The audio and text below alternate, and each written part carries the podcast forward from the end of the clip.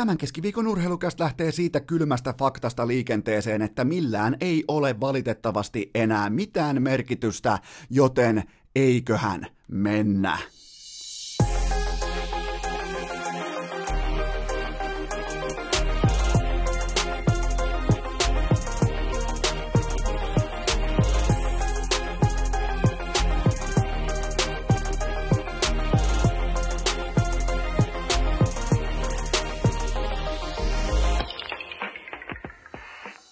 Tervetuloa kaikille rakkahille kummikuuntelijoille myös näinä vaikeina aikoina urheilukästin kyytiin on keskiviikko 19. päivä helmikuuta ja NHL-kausi 2019-2020 on päättynyt. Sitä ei enää ole, siihen on turha palata. Todetaan vain, että Boston Bruins on tämän kauden mestari. Sille jaettiin sellainen replika-versio Stanley Cupista, koska tämä kausi ei todellakaan päättynyt iloisissa merkeissä. Tämä ei todellakaan päättynyt kesäkuun puolivälissä. Tämä ei todellakaan päättynyt siihen, että joku buuaa Gary Bettmanille tai joku ampuu konfettia ilmaan. Jollain on jopa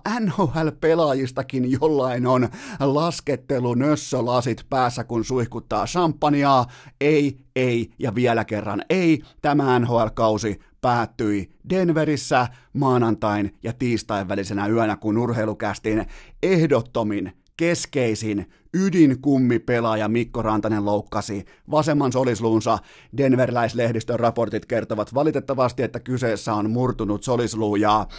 mä en, te voitte aina argumentoida, vääntää ja kääntää siitä, että ymmärtääkö toi Seppänen, ymmärtääkö Eno Esko urheilusta yhtään mitään, se on teidän valinta, mutta mitä tulee solisluiden pätkimiseen, niin nyt mennään sinne mun ö, oikein niin kuin ydinosaamisalueelle, mennään sinne oikeastaan, mistä mut on tehty, vasen puoli kerran, oikea puoli. Kaksi kertaa, joten pysytään tässä vasemmassa puolessa. Eli pikakelauksena niille, jotka eivät tiedä, mitä tapahtui, Mikko Rantanen nousi vasenta kaistaa pitkin kiekollisena pelaajana, ja käydään kohta se vastustajan pelaaja läpi, mitä se teki, kuka se on, ja mihin sen pitäisi suksia, mutta hän siis äh, maassa, ihan siis niinimaana, ihan puikkona maassa, huitoo Rantasen täydestä vauhista nurin, ja Rantanen hänelle käy klassiset, eli lentää siis päin laitaa just kaksi metriä ennen laitaa, siten että sun olkapää kun menee sinne ekana ja se loppu 100 kiloa tulee perässä, kaikki varmasti ymmärtää mitä tapahtuu. Ja nämä kuitenkaan nämä solisluut, jotka sä voit nyt kokeilla tästä sun niinku rintakehän yläpuolelta kaksi kappaletta luita, sä et edes tiedä, sä et edes tunnista, sä et edes tunnista niiden olemassaoloa niin kauan, kunnes niille käy jotakin. Ja se on vain naps, kun se menee poikki. Ja se iskee koko kroppaan. Käydään kohta vähän läpi sitä, koska nyt kerrankin ollaan mun asiantuntemus, jopa kokemusasiantuntemus osa-alueella, mutta Eli voidaan puhua, koska denverläisraportit kertovat nyt aika mm, säälimätöntä kieltä siitä, että kyseessä on broken collarbone, ja aina pitää kuitenkin muistaa se, että kun puhutaan solisluun murtumasta, niin se on aina murtuma. Se ei periaatteessa koskaan ole niin sanotusti poikki, kuten jalka voi olla poikki, vaan se on aina murtuma, ja sen murtuman tyypit vain vaihtelee. Et jos se on dislokoitunut, eli ne luitten päät, toinen sojottaa kohti vaikka Los Angelesia, ja toinen sojottaa vaikka kohti New Yorkia, niin jokainen ymmärtää, että sinne tarvitaan yhdistävä rauta, helvetisti ruuveja ja kauan aikaa, jotta siitä saadaan siitä rantasen solisluusta. Mä siis toivon nyt, mä rukoilen, mä oon jopa valmis lähettämään oman ehjän vasemman solisluuni sinne tota Denverin suuntaan, ihan vaikka FedExin pikapostilla, mutta mä toivon, että se on sellainen murtumamalli, jossa on vain siis niin sanottu hiusmurtuma, eli se just ja just, ja jos menee vaikka Heinolan terveyskeskukseen, niin nehän ei edes huomaisi, että siinä on mitään murtumaa. Mä toivon, että tämä on nyt sellainen, missä lääkäri sanoo, että no otappas tuosta tuommoinen säälikantoside, eihän sulla ole tuossa mitään hätää, koska toi luu ei käänny mihinkään suuntaan. Siinä näkyy joku ehkä pien sellainen, kun se normaalisti melko tumma luun kohta muuttuu valkoiseksi, niin se Heinolan terveyskeskuksen lääkäri sanoo silloin, nyt mennään ehkä vähän henkilökohtaiselle tasolle mun omassa elämässä, mutta se vain toteaa, että otappas tuosta tuommoinen kantoside ja toteaa, että eihän tässä ole mitään hätää ja sitten ollaankin leikkauspöydällä neljä kuukautta myöhemmin, mutta, mutta, mutta, takaisin rantaseen. Eli Ää, lähdetään siitä, että se on nyt suurin piirtein sivussa sitten tuommoisen kahdeksan viikkoa suurin piirtein, eli paluu päivämäärä about, jos kaikki menee nappiin, niin se voisi olla siellä huhtikuun puolivälissä, se voisi olla jopa äh, niillä hujakoilla, kun playoffit alkaa, mutta kukaan ei voi sanoa tässä kohtaa yhtään mitään, koska tietenkin organisaatio puhuu nyt, kun mennään kohti playareita, ja puhutaan ihan koko NHL mittakaavassa supertähtipelaajasta, niin eihän siellä tarvi alkaa luettelemaan mitään etukäteen, eihän siellä tarvi alkaa niinku, äh, tarkentamaan tai tiivistämään vammalaatua yhtään mitenkään, että jos se on ylävartalovamma, niin se on sitä, ja coachi voi sanoa, että on sivussa vaikka viikkoja, mutta jos tämä on se pahin skenaario, koska se aika pahan näköisesti, ja Rantanen tietää tasan tarkkaan, ja se on vielä jännä, kun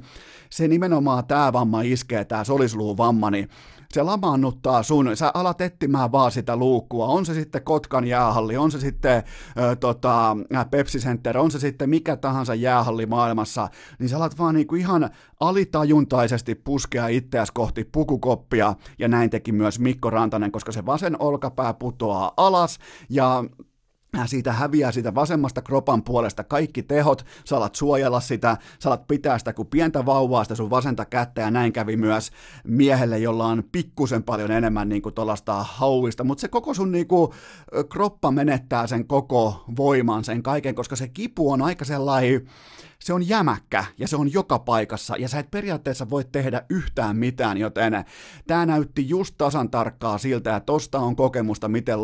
laahustetaan koppiin. Ilman toista solisluuta ja todella, todella valitettava, todella paha ja koko myös henkilökohtaisesti NHL-kauden likimain paketoiva, niin kuin tuli jo todettua, niin tämä NHL-kausi saa olla mun puolesta tässä, niin mitään syytä ei ole katsoa ylipäätään NR-jääkiekko. Mä, mä lupaan silti yrittää, mä lupaan Ranen kunnia kunniaksi, Ranen solisluun kunniaksi, mä lupaan vielä yrittää, mutta mua korpeaa niin paljon, että ensin on holdout, ei käytännössä kuitenkaan aito holdout, koska ei menty peleihin saakka, joutu vääntämään sopimuksesta Joe Säkikin kanssa kättä, okei se kannatti, siitä tuli 55 miljoonaa, koskaan ei pidä kuitenkaan sääliä niitä ihmisiä, jotka tienaa yli 50 miljoonaa, vanha sanonta Heinolasta, ja tämän jälkeen nilkkavamma todella siis aivan niin kuin turhassa tilanteessa askelrytmivirhe ja siitä nilkkavamma, ja nyt sitten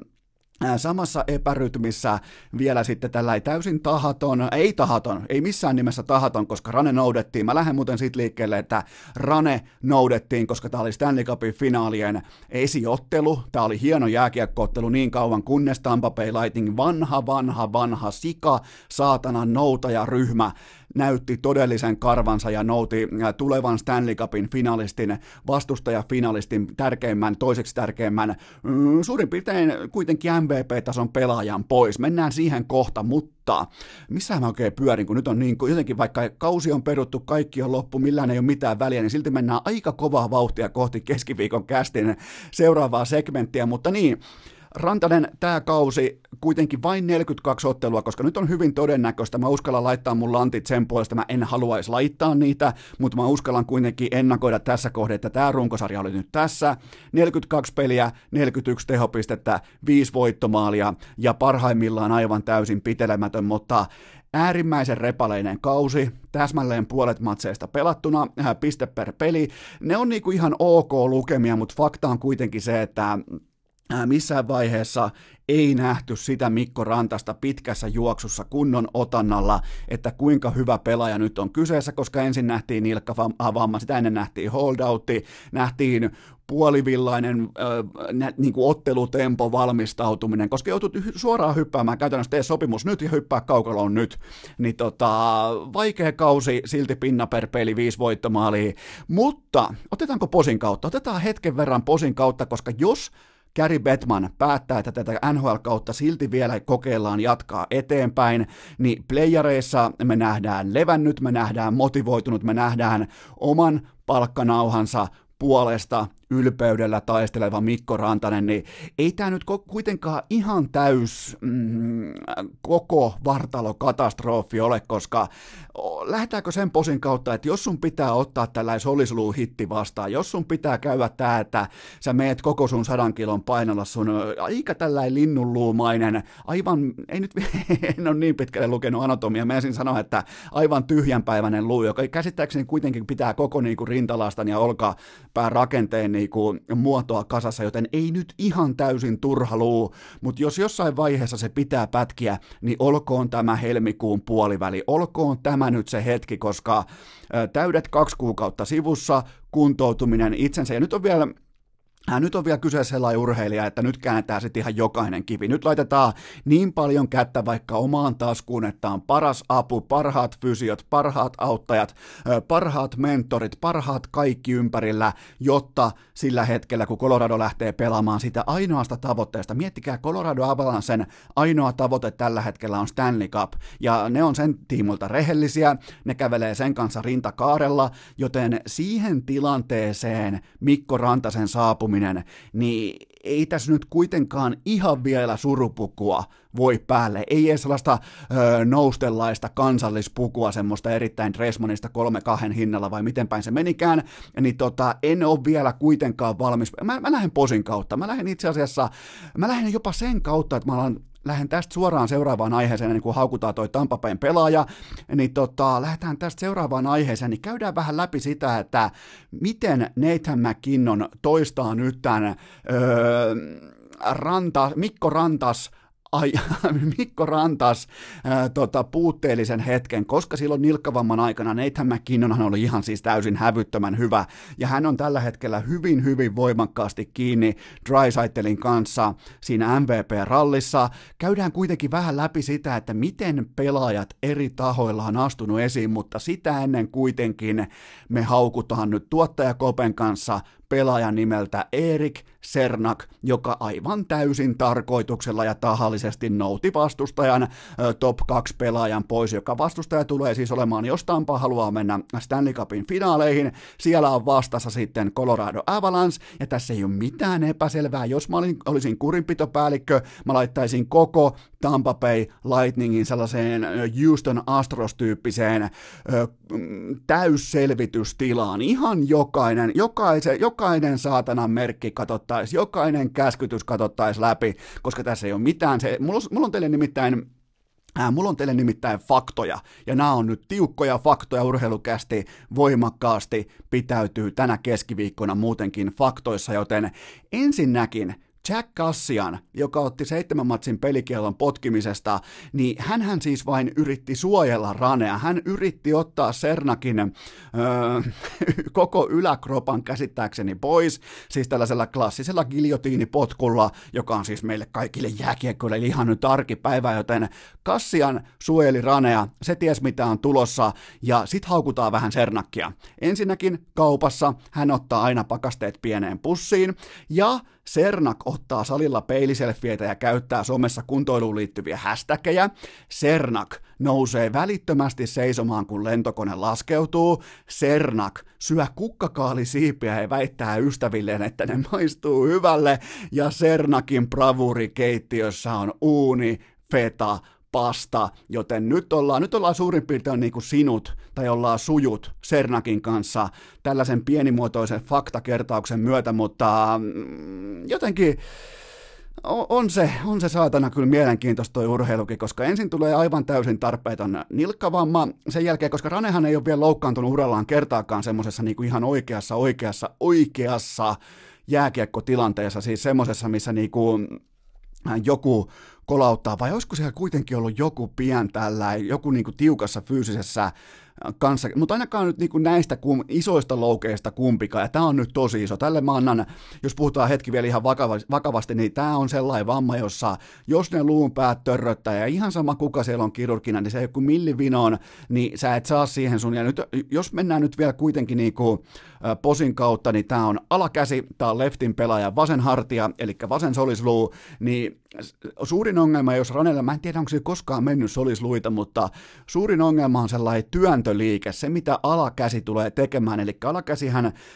työntää kiekkoa, vaikka keksi, kuvittele vaikka, että lauot ranteella kiekkoa nyt eteenpäin, niin vaikein vaihe on saada se solisluu mukaan siihen käyttäytymisen malliin, jossa sun pitää työntää sitä kiekkoa, koska niin tyhmältä kuin se kuulostaakin, niin se työntäminen, ei vetäminen, ei taaksepäin vetäminen, ei mikään se. Sä pystyt niinku taaksepäin, sä pystyt melkein jopa niinku, tai niinku suoralla kädellä sä pystyt melkein jopa lyömään ihan täysiä jabeja, vaikka nyrkkeilysäkkiin, mutta sellainen hallittu hartiasta lähtevät kiekon työntäminen, rannelaukaus, niin se on ihan saatana vaikeeta ilman semmoista ampiaisen pistotyyppistä kipua saada läpi tuohon kroppaan, joten tota, siitä syystä mä oon huolissani ja siitä syystä mä oon kertaalleen myös äh, perunut NHL-kauden. Itse asiassa tämä on jo toinen kerta tähän kauteen, kun mä laitan NHL-kauden lopullisesti arkkuun, mutta annetaan mahdollisuuksia. Mennään siihen maailmaan, jota hallinnoivat tällä hetkellä, tästä hetkestä eteenpäin, jopa tällä sekunnilla Sebastian Aho ja sitä kautta myös Nathan McKinnon, mutta välissä muutama kaupallinen tiedote. Keskiviikon urheilukääst! Yhtä lähellä maanantai-masennusta kuin perjantai pettymystä. Hypätäänpä suoraan samoilla höyryillä kaupallisten yhteistyöiden maailmaan, ja nyt kannattaa todellakin kuunnella nämä molemmat, ja näistä ensimmäisen tarjoaa viaplay.fi, koska Wilder vastaan Fury ottelu numero kaksi. Ensimmäisestä tasuripappa ja nyt sitten koko Las Vegas odottaa, koko USA odottaa, koko Brittien saari odottaa ja koko maailma odottaa, koska raskas sarja on vihdoinkin isosti back ja tämä ottelu tulee osoitteesta viaplay.fi pay-per-view muodossa. Tämä maksaa 49,95, joten itsesi lisäksi ota vaikka neljä kaveria mukaan, jokainen sippaa sisään kympin, teillä on sen jälkeen katseluoikeus, mutta älkää tehkö sitä virhettä, ja mä puhun nyt, en ole Esko puhunut kokemuksesta, älkää kuvitelkokaan, että siihen äh, ennen matsia, ennen siis Las Vegasin aikataulun matsia, milloin se alkaa hyvin todennäköisesti aamu äh, seitsemän jälkeen, suurin piirtein jossain seitsemän puoli kahdeksan hujakoilla, jos siis normaali Las Vegasin aikataulu pitää paikkansa, niin älkää kuvitelkokaan, että joku niinku ensin pikku saunailta, sen jälkeen baariin, sieltä sitten jatkoille kotiin ja sitten raskaan sarjan nyrkkeilyä. Mä takaan, ettei tule toimimaan. Mä takaan, että kukaan teistä ei tule näkemään itse ottelua. Nostan hattua siis ni- niille, jotka pystyy jatkamaan omia jatkojaan tonne niinku suurin piirtein aamu kasiin, aamu puoli ysiin saakka, mutta suosittelen kuitenkin vähän niinku rauhallisempaa semmoista mm, ehkä vähän popcornia, ehkä tai hyvää ruokaa, mutta kuitenkin hyvät päiväunet alla, koska tämä matsi on jotain sellaista, mitä ei todellakaan kannata missata. Tämä on nyt niinku, Tämä on nyt mun urheiluseuranta-ajalta yksi mielenkiintoisimmista nyrkkeilyotteluista, yksi mielenkiintoisimmista, missä tavallaan niin kuin nyt kaksi jättimäistä polkua kohtaa, joten Wilder Fury, tämä käydään tässä jaksossa vielä tarkasti läpi, tämä on tuolla öö, vähän myöhemmässä segmentissä, tämä tullaan käymään tiukasti läpi, mutta menkää osoitteeseen viaplay.fi kautta ppv, otetaan uudestaan viaplay.fi kautta ppv ja ota vaikka neljä kaveria mukaan, jokainen sippaa sisään kympin, niin teillä on toi 49,95 euron potti kasassa, koska tää on sellainen matsi. Tää on nyt sitten niinku sitä aivan kerran elämässä, kerran sukupolvessa tyyppistä, kun ylipäätään raskas sarja on näin isosti back, niin kuin tuli jo sanottua, niin siinä on jotain taianomaisuutta ja se vielä, että tähän otellaan kaikista paikoista legendaarisessa MGM Grandin areenassa, jossa aikoinaan paino Mike Tysonit, paino kaikki, hienoimmat UFC-illatkin on sieltä, niin tota, ota seurantaan, ota katselmukseen ja käy ostamassa Viaplay pay-per-view hintaan 49,95 ja jos haluatte laittaa vaikka inboxiin viestiä, niin mä takaan, että mä olen hereillä silloin, kun tämä ottelu alkaa, niin tulee kyllä katsottua ja se vielä tulee mainita erikseen, että mä tuun laittaa muutaman koodin jakoon, muutaman PPV-koodin jakoon ää, tässä todennäköisesti jopa jo tänään keskiviikkona, mutta kuitenkin loppuviikosta muutama kummikuuntelija saa sitten PPV-koodin sponsored by Viaplay. Ja sitten vielä sekin on syytä mainita, että sunnuntaina kello 19.00 Washington vastaan Pittsburgh. Ei koskaan normaali runkosarjamatsi NHL, vaan 87 vastaan Alexander Ovechkin, ja se kannattaa katsoa silloin sunnuntaina, ja yhteensä viikonloppu kattaa kuusi primetime-ottelu NHLstä, Laine, Ristolainen, Heiskanen ja kumppanit esillä, joten fantastinen viikonloppu osoitteessa viaplay.fi, joten älä missaa, mene välittömästi osoitteeseen viaplay.fi ja laita tilaus sisään. Ja sitten EA Sportsin kaupallinen tiedote, ja tämä on mielenkiintoinen, koska juuri nyt, juuri tällä hetkellä, ensinnäkin loputon hatunnosto heille, jotka olivat tekemässä hyvää lauantaina, olivat, olivat siis tekemässä konkreettisesti ilmastotyön eteen hommia, omalla vapaa-ajallaan ilman minkäännäköistä korvausta niille iso iso hatunnosto. Olisi ollut hienoa olla katsomassa itsekin, mutta olin juuri samalla hetkellä, olin likimain koko päivän Tuomas Virkkusen kanssa Pöllölaaksossa, mutta hatunnosto heille, jotka olivat pelaamassa Safe Bond Hockey-tapahtumassa. Ja nyt nämä pelipaidat, ovat myynnissä huutonet-nimisessä osoitteessa, eli kirjoita vaikka Googleen huuto.net, niin pääset välittömästi sinne huutokauppaan, ja se mikä on oleellista heti ymmärtää tähän kärkeen on se, että jokainen euro, jota tulee tuolla kotiin päin, ne menee lyhentämättömänä hyvän tekeväisyyteen, eli nimenomaan tähän äh, ilmastotyön eteen. Joten jos meet huutamaan vaikka Ville Leinon paidan, Ville Gallen paidan, no kipe kuhtaa et välttämättä saa pikkurahalla, mutta jos meet huutamaan, niin jokainen sun euro menee hyvään tarkoitukseen ilmastotyön eteen, joten käy katsomassa huuto.net, siellä on tällä hetkellä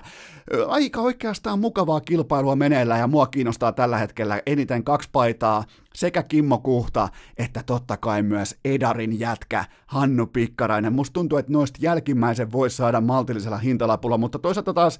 ei sillä hintalapulla sinänsä ole merkitystä, koska jokainen euro, kuten sanottua, menee hyvän tekeväisyyteen, joten menkää osoitteeseen huuto.net ja käykää katsomassa, minkä paidan. Siellä on, on, on räppitähtiä, tubettajatähtiä, on artistitähtiä, joka lähtöä ex-NHL-pelaajia. Käykää valkkaamassa oma paitanne ja huutakaa se teille itelle vaikka seinälle,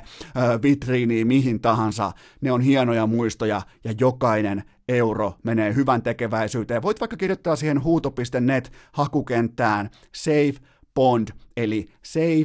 Bond sana, niin se löytää välittömästi nämä kyseiset myynnissä olevat pelipaidat. Ja vielä lisäksi EA Sportsilta se, että NHL 20 peli on huippualennuksessa gigantissa. Se oli jopa niinku, oliko jopa helmikuun loppuun asti? Kyllä vain. 29. päivä helmikuuta on viimeinen päivä, kun tämä uskomaton alennus jatkuu, eli 22,95 22 euroa 95 senttiä maksaa tuorein NHL-peli, eli se on halvempaa kuin laatikko-olutta, joten tehkää oikeita valintoja, käykää nyt, kun te olette kuitenkin pohtineet, että pitäisiköhän vähän pelata, kohta alkaa playerit, alkaa playoff, runit, alkaa kaikki tää, niin onhan se vähän mukava katsoa, että ketäs tuo ja miten noin voimasuhteet, ja käykää hakemassa pois gigantista NHL 20 peli, ja mä laitan tänään myös mun Instagramin storyin sen suoran linkin, josta voitte mennä sen välittömästi ostamaan, jos vain niin haluatte. Se on huippualennuksessa likimain helmikuun loppuun saakka, ja tämän kaupallisen yhteistyön teille tarjosi EA Sports. It's in the game, ja nyt mennään seuraavaan aiheeseen. Urheilukääst! Ei aina paras, mutta joka ikinen kerta ilmainen! Polttava tarve jatkaa tuosta, mihin äsken jäätiin, eli kaikkihan meistä ymmärtää, miten huutokauppa toimii, mikä on sen dynamiikka, mikä on sen lähtökohtainen tarkoitus olla olemassa, eli tuotteella on jokin arvo ja sen määrittelee sitten se huutokansa, se porukka, joka haluaa tämän kyseisen tuotteen, sanotaan, että se on vaikka nytten taulu, niin se voi olla ihan kenen tahansa, mikä tahansa maalaus, ja siitä voi koska tahansa tulla maailman arvokkain maalaus, mikäli vain huutajat ovat sitä mieltä, joten huutokauppa on mielenkiintoinen. Se osakekurssi ei koskaan perustu ihan puhtaasti järkeen, tai oikeastaan aina kun puhutaan huutamisesta, puhutaan, että tarvitaan huutoa johonkin asiaan. Just katsoin muuten uusinta Narkosin kautta, niin siinä huudettiin tota lentokoneita. Siinä huudettiin vanhoja matkustajakoneita, ja sanotaanko nyt näin, mä, mä en halua kellekään spoilata mitään, mä totean vain, että tuoreen Narkosin kausi on todella hyvä, mutta siinä se huutokauppa kauppa tuota noin ei välttämättä ollut ihan niin kunniallinen kuin että huutaisi vaikka taulun tai huutaisi itselleen vaikkapa Ville Gallen pelipaidan. Se oli itse asiassa vähän niin kuin vastakohta tälle kaikelle, koska niiden lentokoneiden käyttötarkoitus ei välttämättä nyt ollut perustaa omaa lentoyhtiötä, joka kuljettaisi kivasti matkustajia paikasta toiseen, mutta ei mennä kuitenkaan narkosin maailmaan, mutta huuto. Mun on nyt pakko huutaa teille kaksi pelaajaa mukaan NHLn MVP-ralliin, koska Mä nautin siitä hetkestä ylipäätään, on laji sitten vaikka jenkkifutis, on se sitten vaikka koripallo, jääkiekko, jalkapallo, mutta mä nautin yli kaiken siitä hetkestä, ja kyllä vain mulla on edelleen kyky nauttia urheilusta, vaikka Rane on loukkaantunut, niin sanotaan vaikka Super Bowlissa se kyseinen sekunti, kun Patrick Mahomes totesi, että okei okay, nyt riitti,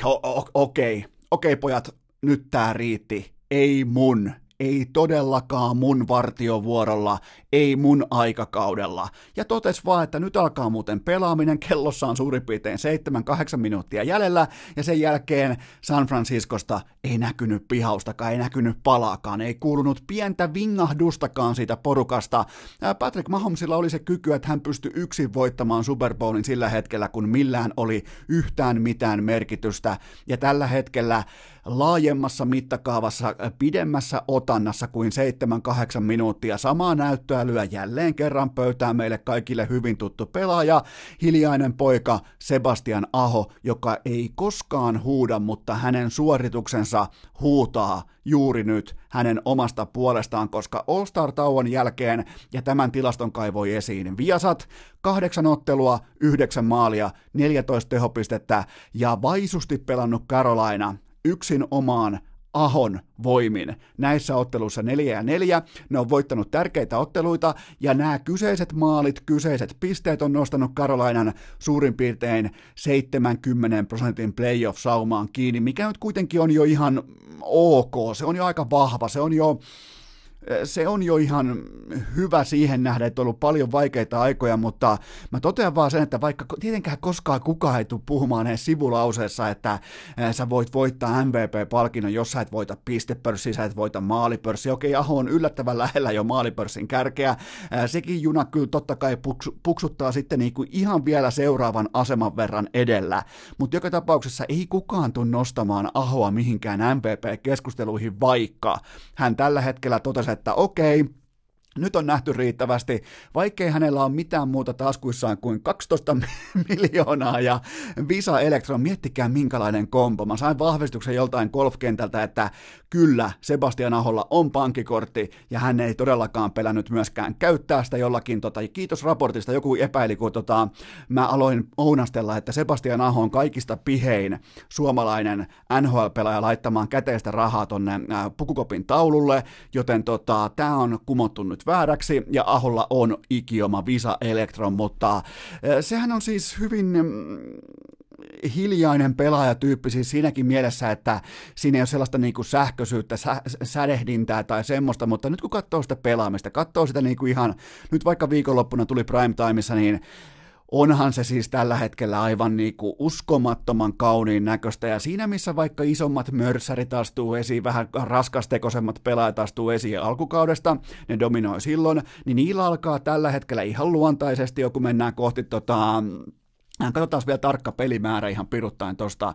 Mä teille sen nappasen nopeasti tuosta. Nyt on muuten, nyt on muuten Eno Eskola voimakkaasti täällä sekaisin kaikki mahdolliset tilastosivut, vaikka ne pitäisi olla mintissä. Niin mennään suurin piirtein tähän 60 matsin aikaikkunaan. Niin kyllä se vaan alkaa raskastekosilla pelaajilla, alkaa pikkusen tässä kohdin piiputtaa. Totta kai on mukana myös poikkeuksia. Totta kai on mukana myös niitä, jotka pystyy sitten painamaan sillä samalla jyrällä läpi. Ja sitä mä ihmettelen edelleen ja mä tiedän tasan tarkkaan, että teistä aika moni juuri nyt, juuri tällä hetkellä täysin oikeutetusti antaa tämän palkinnon Leon Dreisaitelille. Mulle on edelleen aivan täys shokki se, että miten hän pystyy ilman Conor McDavidia kantamaan tota joukkuetta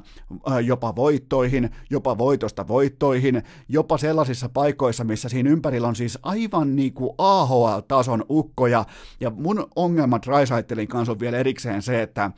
siinä ei ole niin kuin jotain räjähtävyyttä, siinä ei ole jotain niin kuin harhauttelukykyä, siinä ei ole jotain uskomatonta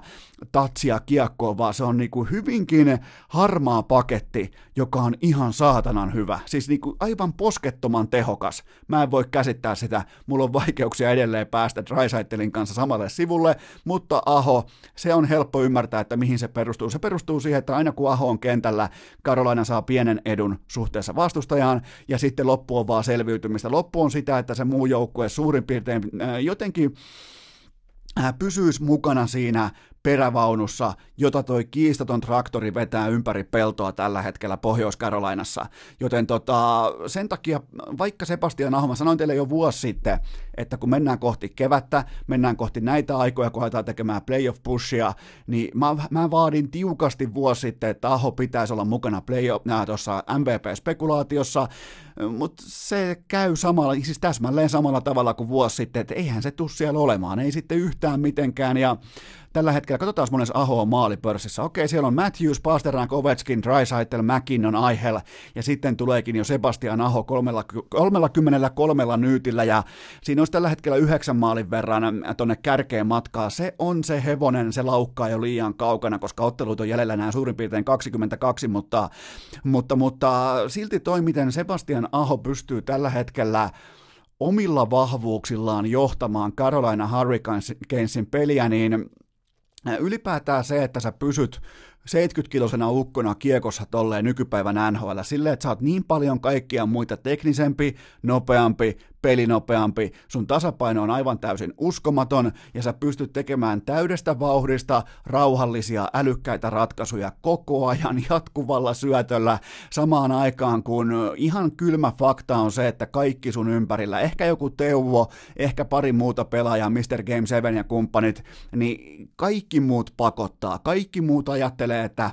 ei me voida missata playereita, ei me voida jäädä ulos. Samaan aikaan Sebastian Aho äärimmäisen rennolla suoritusvarmuudella vie tuota joukkuetta eteenpäin. Ja tästä syystä mä haluan vaan todeta, että näillä näytöillä jo nyt kun raahataan omaa porukkaa, on ihan niin kuin maalin teollisestikin koko ajan eteenpäin. All Star Taui hakee kahdeksan ottelua tätä tehdessä, yhdeksän maalia, 14 tehopistettä, ja ilman näitä kyseisiä maaleja, niin Carolina olisi ottanut tuohon just jonkun yksi ja seitsemän runin tähän tärkeimmän. Silloin kun kausi klassisesti NBAssa ja NHLssä kausi alkaa äh, tota, tähdistötauoista, kun taas NFLssä kausi alkaa kiitospäivästä, niin tota, heti jos sä pystyt siihen puristamaan sun parasta ulos, niin se on todella, todella kova näyttö nimenomaan sen kannalta, että sun nimen pitäisi olla MVP-keskustelussa, mutta siellä on tietenkin Drysaitel, siellä on tietenkin äh, Matthews, siellä voi olla totta kai myös McKinnon, mutta mennään siihen McKinnoniin, mutta mä, mä nyt vaan tuun, mä ilmoitan ja mä varoitan jo etukäteen, että mä tuun rummuttamaan Sebastian Ahoa loppukauden ajan kohti sellaista niin kuin ainakin turheilukästin varjo MVP-palkintoa, koska ei tos joukkueessa ei, ei tos joukkueessa ole mitään muuta. Ei tos, tos on hyvin vähän mitään muuta. Siinä on Teuvo ja siinä on paikoin sellaista yksilökohtaista, iltakohtaista energiaräväkkyyttä, taitotasoa, mutta ei tuossa ole mitään muuta. Ei, ei toi joukkue, ei ton pidä olla – playoff-porukka. Ei ton mun mielestä niin tos ei kokonaisvaltaisesti taso riitä playereihin, mutta tällä hetkellä riittää Sebastian Aho, hänen maalimääränsä, maalitehokkuutensa ja sitä kautta kotipelaaminen riittää tolla porukalla. Kiviko, kivenkovassa idässä riittää playoff-paikkaa, mutta ilman Mikko Rantasta pelaava Nathan McKinnon. Tähän saakka 58 ottelua ja 82 tehopistettä. Se on yhtä kuin 1,4 paunaa iltaa kohden, eli joka illalle voidaan piirtää tuommoinen suurin piirtein puolitoista paunaa ja mä sanon sen tarkoituksella yläkanttiin, koska nyt sen on pakko olla sitä. Nyt on pakko nähdä se, että mitä McKinnon pystyy tekemään niin sanotuissa dry side, haastesaappaissa, eli se on nyt, kun ei ole enää ranea, ei ole sitä kulmarouhia, ei ole sitä kiekkojen voittajaa, ei ole sitä, Rane tekee siis todella paljon, vaikka hän on nyt supertähtiluokan pelaaja, hän tienaa 9,25 miljoonaa kaudessa, niin silti hän on sydämeltään duunari, pelintekijä, kaverin auttaja, asioiden edistäjä. Siinä ei ole sellaista niin kuin supertähteyden viittaa, eikä varsinkaan sellaisia ohivaihtoja, huilivaihtoja. Okei, tänään ei lähtenyt vaihtoja, niitä ei kuitenkaan ole ranella, niin se lisäarvo joukkueen pelaamiselle on ihan helvetin tärkeää. Ja mitä Nathan McKinnon ei ainoastaan kerran, vaan mitä hän pystyy nyt toistamiseen tekemään Mikko Rantasen poissaolon aikana, koska täytyy kuitenkin muistaa, että nyt puhuttiin Carolinasta, siellä on suurin piirtein tuolla 70 prosentin sauma playereihin, mutta Colorado, se on jo varma playoff-joukkue, okei 98 prosenttia, mutta no se vaatii melkein Kyle Sänähänin päävalmentajaksi, että toi homma kusee vielä, ja vieläpä eri lajista, miettikää minkälainen matchup muutenkin, mutta Coloradolla on varaa ottaa, ei nyt löysin ranteen, mutta on varaa ottaa ainakin fiksusti. Ei ole pakko lähteä pumppaamaan tässä kohdin koko McKinnonin pakettia, koko rengas, neljää rengasta tyhjäksi, koska se on helvetin. Se on melkein, edelleen mä uskallan väittää mun omakohtaisissa papereissa, tämän kauden Stanley Cupin nostelut – ne määrittyy sen mukaan, että kuinka hyväkuntoinen, kuinka energinen, kuinka laadukas Nathan McKinnon me nähdään tosi peleissä. Se kaikki tulee, jos se on ehjä, jos se on täydessä vireessä, jos se pystyy kellottamaan sisään sen 23 minuuttia iltaa kohden keskikaistalla koko jääkiekon vaativimmassa roolissa, äh, vaativimmassa roolissa, niin mun vaakakuppi pelkästään jo sen myötä kääntyy aivan jumalattomalla volyymilla kohti, äh, kohti Coloradoa, vaikka tämä on totta kai nyt fanipoika puhetta, koska eihän kukaan pelaaja, kenenkään pelaajan mukanaolo tai poissaolo ei ole yli kahden ja puolen prosentin arvoinen. Miettikää, se ei koskaan keikauta voimasuhteita yli kahta ja puolta kahta pinnaa. Silloin puhutaan niin kuin Conor McDavidin volyymeista, mutta mä ainakin tykkään ajatella niin, että sitten kun mennään tosipeleihin, mennään mennään niihin peleihin, jossa sydän ja pallit ottaa niskalenkin Excel-taulukkopojista, niin mä uskallan väittää, että jos mulla on energinen, täyskuntoinen, hyvin, ei nyt levännyt, mutta hyvin tähän hetkeen valmistautunut McKinnon, jota ei ole ainakaan puhki peluutettu Rantasen poissa ollessa, niin se tulee kääntämään Coloradolle niitä tärkeitä ottelunumeroita 6, ottelunumeroita 7, joissa ne jäi vuosi sitten ihan kiistattomasti piippuun, ja McKinnonhan oli silloin palasina, mutta tota, äh, kerrotaan vielä toi, että Ranehan loukkaantui, siellä meni meni, meni nilkka silloin 21. päivä äh, lokakuuta 2019, eli puhutaan viime syksyn asioista, ja hän palasi kaukaloon 30. päivä marraskuuta, eli se oli suurin piirtein tuommoinen niinku reilu kuukauden poissaolo, ja äh, tähän väliin Coloradolle mahtui 16 ottelua, niin tarkastellaan hieman. Nimittäin ilman Mikko Rantasta, ilman hänen tutkapariaan pelannut Nathan McKinnon 16 peliin 27 tehopistettä ja ylimalkaan McKinnon ei sallinut joukkueelleen minkäännäköistä notkahdusta, ja jokainen varmaan ymmärtää sen, kun viedään pois näitä top 2 pelaajia kokoonpanosta, niin totta kai sen pitää jotenkin näkyä pukkarissa, sen pitää jotenkin näkyä YVssä, sen pitää jotenkin näkyä ää, tärkeissä kolmansien erien vaihdoissa, missä tahansa, missä otteluita ratkotaan, niin McKinnon ilmoitti vaan, että ei mun vahtivuorolla ei tämmöistä tule tapahtumaan. Ja hän otti reppuselkää 16 peliä 27 pistettä. Ja tästä syystä mun mielestä myös McKinnon, ja tästä te olette enemmän samaa mieltä varmasti kuin Ahon tiimoilta, McKinnonin pitää olla mukana MVP-keskustelussa, koska jos hän ei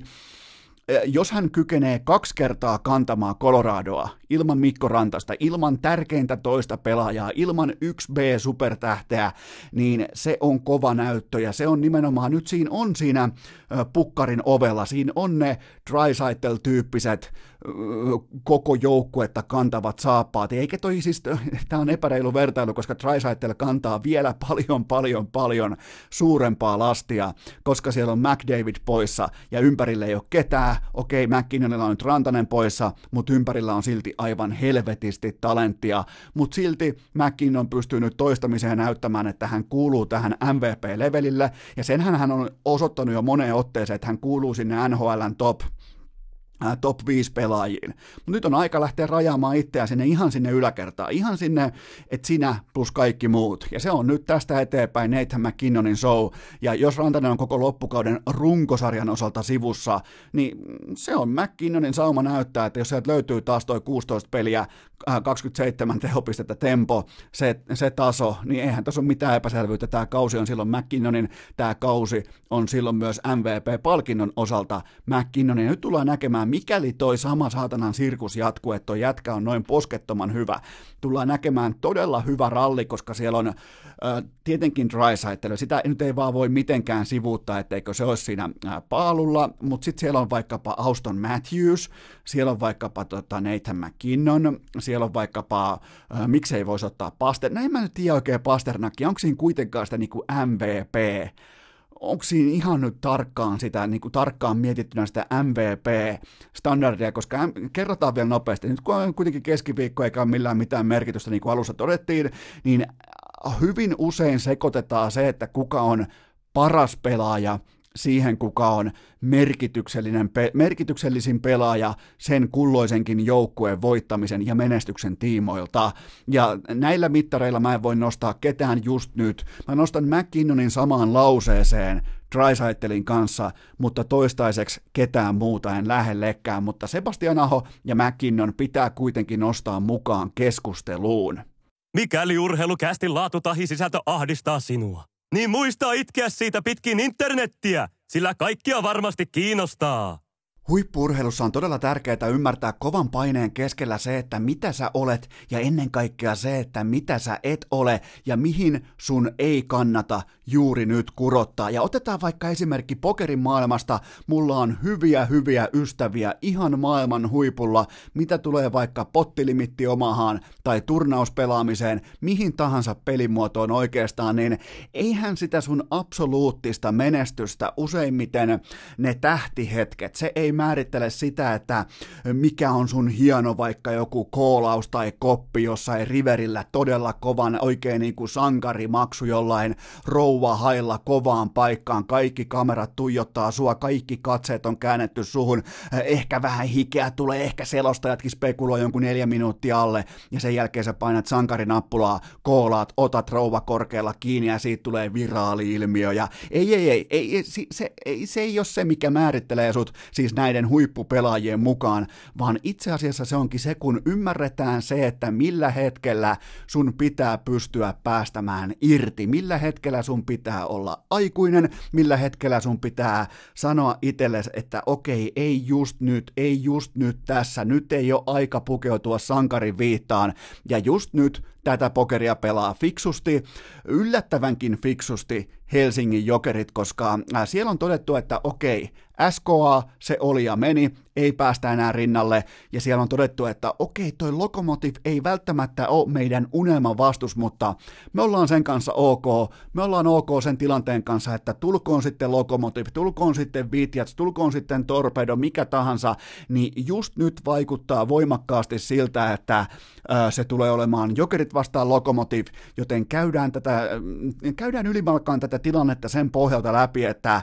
mitä päätöksiä Jokerit on selvästi nyt tehnyt, koska silloin kun Petri Kontiola on sivussa heittomerkki, heittomerkeissä vamman myötä, kun Janis Kallins huilaa toista matsia putkeen, niin silloin on päätetty, että okei, nyt ei lähdetä tekemään sankarimaksuja, nyt ei lähdetä tekemään mitään urhoollista, vaan pelataan aikuisten jääkiekkoa, käännetään se fokus, koska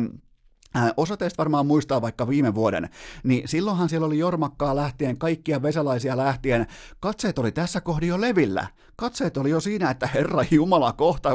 kuusi matsia playereita ei muuta kuin suora lento Moskovasta leville, että välittömästi nollat tauluu siellä, mutta nyt tällä joukkueella on ihan eri tulokulma. Tämä on tullut sellaiseen aikuisuuden tilaan, vihdoinkin tämä porukka Lauri Marjamäen, poru, äh, Lauri Marjamäen johdolla, että nyt tehdään jatkuvasti ratkaisuja, jotka johtaa johonkin lopputulemiin, siis pienessä kuvassa, mutta myös isossa kuvassa sikäli, että kun sulla ei pelaa Kontiola, sulla ei ole, mihin, sulla ei ole mitään hätää, sulla ei ole siis niinku, sä voit laittaa Kontiola vaikka koko loppurunkosarjaksi sivuun, kunhan se ykkössentteri on ehjänä sitten tosipeleissä. Sä voit todeta, että okei, Kalnins mm, ei välttämättä tarvita nyt mihinkään just nyt, ja se voi olla sivussa vaikka loppurunkosarjan, koska sieltä tulee todennäköisesti jollain niin kuin varmaan 80 prosenttia kerroista, sieltä tulee anyway se lokomotiv vastaan. Joten nyt tehdään, koska mä oletin, että ne lähtee työntämään playoff pushia, ja pisteiden valossahan ne työntääkin tällä hetkellä itseään ihan oikeaan suuntaan. Siinä ei niinku ole pisteiden valossa mitään, mutta mä ihailen sitä, että äh, uskalletaan päästää tietyllä tapaa irti semmoisesta väkinäisestä kurottamisesta johonkin vaikka kakkossijalle tai, tai mihin nyt tahansa. Siellä on ZSKA kärjessä, SKA kakkonen, Jokerit kolmas ja Moskovan Dynamo neljäs. Ja katsellaanpa kolmannen ja neljännen joukkueen kohtaamista. Se oli maanantai-iltana Helsinki Hartwall Arena. Ja ensinnäkin on heti kärkeen. Kaikki odottaa tähän asiaan kommenttia, joten otetaan se pöydältä pois. Kyllä vain koin vilpitöntä onnea, iloa ja jotenkin niin kuin pystyin myöntä, myötä sympatiseeraamaan sen tilanteen, kun Antti Niemi tuuletti kotifaneille. Ja ennen kaikkea ei välttämättä se, että Niemi otti kaikki 15 kiekkoa kiinni ottelussa, missä vastustaja käytännössä laukonut kertaakaan vaarallisesti. Sillä ei ole mitään merkitystä. Merkitystä on sillä, että miten jokerit, miten jokereiden kaikki muut pelaajat, mitkä oli heidän ilmeet, mitkä oli heidän öö, reaktiot sillä hetkellä, kun summeri soi, mitkä oli heidän niinku, koska ne on pitkään jo yrittänyt, ja vaikka mä oon ollut johdonmukainen Niemen tiimolta koko ajan, ja mä oon ollut absoluuttisesti oikeassa alkaen päivästä yksi. Siitä, ei niinku, siitä me ei saada debattia aikaan, mutta se oli hieno nähdä, että kun joukkueurheilussa on vaikeita aikoja, siellä on yhdellä pelaajalla, vaikka se olisi kuinka ylipalkattu, heikko tasoinen, parhaat päivät mennyt, niin silti se joukkue astuu sitä kokonaiskuvaa suuremmaksi sillä hetkellä kaikki pelaat käy halaamassa, kaikki pelaat käy oikein kunnolla onnittelemassa ja ottamassa niin kuin, että niemellä, että hei, kamon, kamon, loistava meininki, että mahtava nollapeli. Ja muutenkin, mä sanoin teille jo lauantai matsin jälkeen, mä sanoin teille maanantain kästissä, että ottakaa merkille toi Magnitogorsk-ottelu, koska Jokerit pelasi siinä aivan helvetin hyvin. Ne pelas siis, ne pelas mun papereissa melkein kauden parasta jääkiekkoa ollen ihan jäätävän epäonnisia tässä kyseisessä lauantai-iltapäivän ottelussa. Siis nehän pyöritti Magnia kuin jonkun halvan hostellin kusista lakanaa pitkin areenan käytäviä ja loppulukemat hämäs meitä kaikkia, mutta se oli kova, kova jääkiekkosuoritus. Ja nyt tavallaan niin kuin Moskovan Dynamo joutui vain tämän mankelin jatko läpi vetämäksi, jos näin voi sanoa. Eli nyt jatkuu niin kuin se sama magni toistojen määrä, toistojen laatu, ainoastaan vain vaihtui vastustaja välissä, ja nyt kun sillä vastustajalla ei onnistunut kaikki, nyt kun sillä vastustajalla ei osunut se pöljäpäivä, ei osunut se päivä, kun kiekot pomppii ja käy hyviä juttuja itsensä kannalta, niin nähtiin kuinka ylivoimainen jokerit pystyy olemaan peruspelaamisellaan. Ja totta kai nyt oli myös kyseessä sitten niin kuin ihan äärimmäinen tehokkuus, ja varsinkin ne pelaajat, jotka ei välttämättä ole pystynyt astumaan kuitenkaan ihan siinä valossa esiin, missä olisi voinut toivoa vaikka joku Henrik Haapala, niin ihan siis dominantti esitys areenalla maanantai-iltana. Joten tota, nähtiin vaan se, että miten tällä hetkellä, kun Jokerilla on sellainen niin kuin itsetietoisuuden tila siitä, että kuinka hyviä me ollaan. Okei, me ei välttämättä olla niin hyviä kuin ZSKA, me ei välttämättä olla niin hyviä kuin SKA, mutta me pystytään pyyhkimään nämä kaikki muut joukkueet tästä äh, tota, lännestä pois, ja sitten kun tulee se tosi paikka, tulee vaikka Gagarin Cupin äh, konferenssifinaalit, tai tulee se kakkoskierroksen matchappi vaikka SKAta vastaan, tulee sitten mitä tahansa, niin ekaa kertaa toi porukka voi ihan vakavissaan mennä hallille ja todeta, että tämä voi olla meidän ottelusarja. Tämä voi olla, että meillä on Kalnins, meillä on Mikko Lehtonen, joka on muuten ihan täysin. Se on si- siis, jos ei se pelaa nhl ensi kaudella, Mikko Lehtonen, niin joku on tehnyt hommansa aivan päin persettä, sen pitäisi lähteä sinne välittömästi, seuraava lento, äh, välittömästi, ihan siis siellä on sellaisia organisaatioita, joista hän tekisi välittömästi koppiin saapuessaan tällä hetkellä ripauksen verran paremman. Siis ihan oikeasti, tämä ei ole mitään, niin kuin, vaikka nyt sattuu osumaan oma MVP-poiminta, kun mä kerroin teille ennen kauden alkua, että tämän joukkueen ehdoton MVP tulee olemaan Mikko Lehtonen, niin en nyt yritä sitä, se on niin kuin jo koettua elämää ja se on niin kuin todettu, että se arvio oli oikea, mutta siis tämähän on ihan hävyttömän hyvää jääkiekkoa. Tämä on siis, tämä on ihan kuin joku isä tulisi poikien jääkiekkovuorolle vähän vielä vanhoilla näytöillä 600 liikapeliä nykypäivän niin kuin joku myyntijohtaja jossain firmassa, pukee vielä kerran kamat päälle, menee poikiensa kanssa pelaamaan. Ihan näyttää samalta, siis aivan poskettoman hyvää, korkeastandardista jääkiekkoa, eikä ainoastaan mitään tähtihetkiä, kuin vaikka joku Erik Kaason, vaan joka saatanan vaihdossa. Rima on niin jumalattoman korkealle, että on kaunis kattoa. Se on varsinkin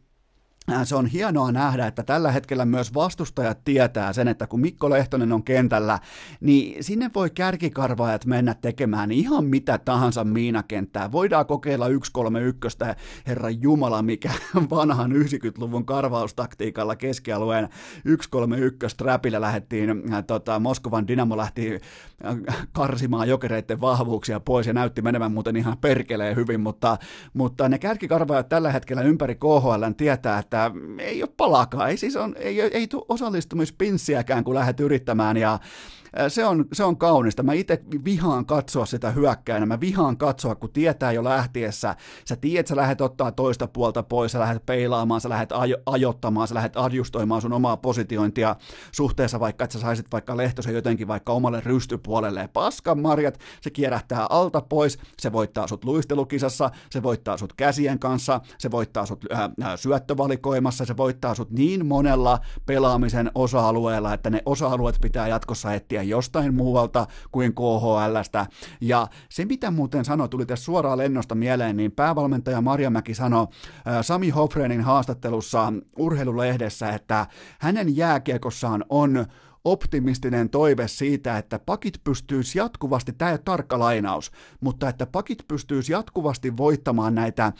kiekollisia yksi-yksi tilanteita vastustajan kärkikarvaajan kanssa, eli jatkuvasti pakit pystyisi haastamaan, tuomaan peliä, voittaa sen ekan ja sen jälkeen se syöttö, ettei mitään palautussyöttöjä, viivelähtöjä, viuhkalähtöjä, jokaisella on varmaan näille rakkaille termeille niin kuin oma suosikkinsa, mutta tota, Tällä hetkellä Mikko Lehtonen pelaa just tasan sitä lätkää, mistä Lauri Marjamäki todennäköisesti saa iltaisin jonkinnäköisen niin kuin, coachi stondiksen, kun se miettii, että mikä on täydellinen pakin pelaaminen. Se on se, että tämä Lehtonen voittaa joka helvetin kerta sen yksi-yksi tilanteen kiekollisen. Se on siis ihan hävytöntä katsottavaa. Se on todella korkeatasoista, vaativaa, korkean riskin jääkiekkoa, ja sen tekee parhaiten Euroopassa tällä hetkellä Mikko Lehtonen, jolle ei ole mitään asiaa ensi kaudella KHL. Joku on pudottanut pallon, joku on menettänyt tämän tilanteen, koska sille ei ole, sen pitäisi lähteä sinne ihan oikeasti jo vaikka heti, vaikka välittömästi. Seuraava lento se tekisi välittömästi vaikka jostain Torontosta. Ihan sillä sekunnilla, kun se astuu jäälle, se tekisi paremman joukkueen jo nyt se olisi kakkospakki, suurin piirtein kakkos-kolmospakki välittömästi. Joten jokerit aikuisuuden tilassa, homma on tällä hetkellä selvä, homma on stabiili, nyt ei pyritä mihinkään, nyt ei kuroteta mihinkään, mä tykkään tästä, mä olin väärässä sen tiimoilta, että mä lähdin tarjoamaan jokereille sellaista statement pushia tähän, mutta kun toi SKA SKA, jos olisi hävinnyt vaikka sen ekan pelin heti siihen, tai sen jopa tokan pelin, mutta ei ne häviä tällä hetkellä kellekään. Siellä on niin helppoja ohjelmia edessä, että ei siellä oikeastaan mitään ongelmaakaan, joten tilanne on stabiili, jokerit on menossa ekaa kertaa KHL-historiansa aikana playereihin siten, että siellä voi ihan oikeasti voittaa jotain. Tähän asti ollaan lähetty luokkaretkille, ollaan lähetty kokeilemaan, ollaan lähetty viihtymään, ollaan lähetty jumalauta, he, vittu mä vihaan sitä, mutta ollaan lähetty laskettelukamat mukana hallille – Siis ihan oikeasti. Tämä, tämä, niin kuin, totta kai tässä voi jokainen löytää niin oman tietyn karrikointikulmansa, mutta ollaan lähetty laskettelulasit päässä hallille. Niin nyt tässä porukassa on sellaista otetta, sellaista selkeää konkaripelaajien vellusavinaistyyppistä selkeää ryhtiä, voimaa ja kunniaa, että se, niin kuin se kiitos tulee perässä, se ei välttämättä tule mestaruutena, se ei välttämättä tule konferenssifinaalipaikkana, mutta nyt eka kertaa ikinä mä voin ainakin sanoa, että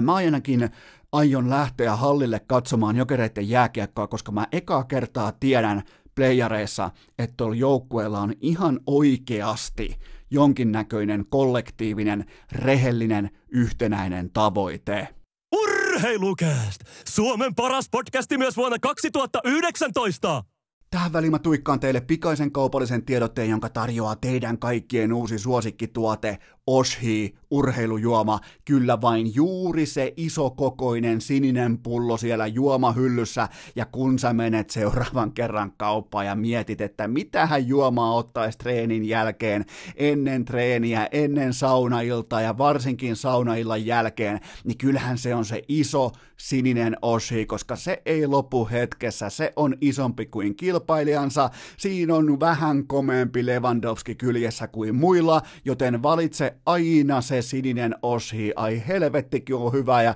jokainen tietää senkin, että myös urheilukästä on aika pitkälti tehty oshi voimalla täällä niin kuin vaatekomerossa, joten sitä tulee juotua kiitettävästi. Ja aina kulkee. Lenkilläkin menee tuommoinen 10 kilsaa ihan hujauksessa. Ja muistakaa ennen kaikkea, että paras palautumisjuoma, paras ennen treeniä ja ennen kaikkea paras vaihtoehto niille sunnuntaille, kun on ollut se koko joukkueen saunailta ja lähti ehkä vähän laukalle ja käytiin vähän karaokebaarissa, niin ää, kun sulla vielä niin kuin on se joku Lea Lavenin hitti siellä ehkä kielen päällä, voi olla kielen päällä jotain muutakin, voi olla jopa vähän niin kuin paha makua suussa, niin sen kaiken poistaa tehokkaimmin nimenomaan Oshi, sininen Oshi, urheilujuoma, mutta mikäli sun lähialepassa, asut Helsingissä ja sun lähialepassa ei jostain syystä ole sinistä Oshiita, niin mene Googleen, kirjoita siihen korttelitoive ja toive just siihen sun lähialepaan, just siihen sun kyseiseen lähialepaan korttelitoiveella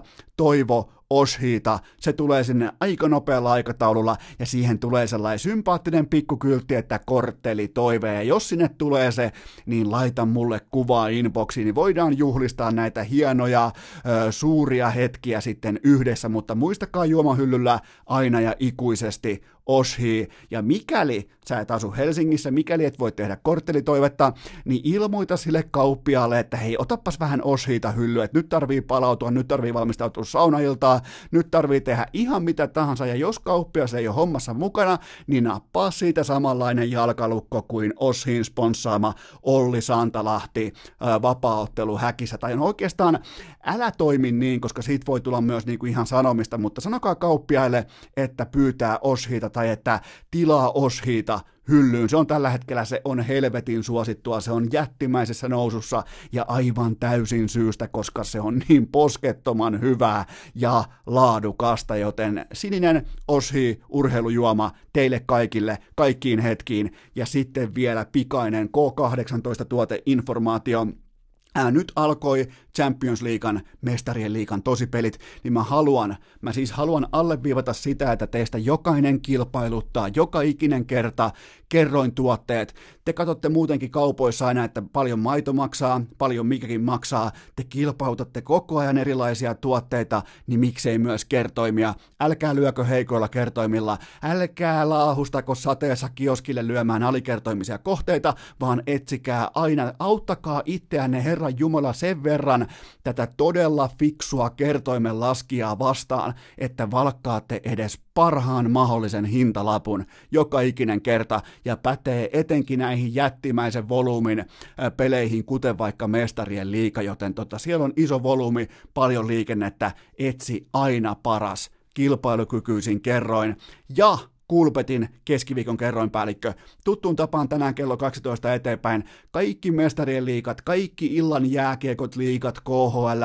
yön NHL, kaikki samassa paketissa, joten isoin kerroin voittakoon, onnekkain voittakoon ja normivoiton kylkeen sitten tämä Kulpetin bonus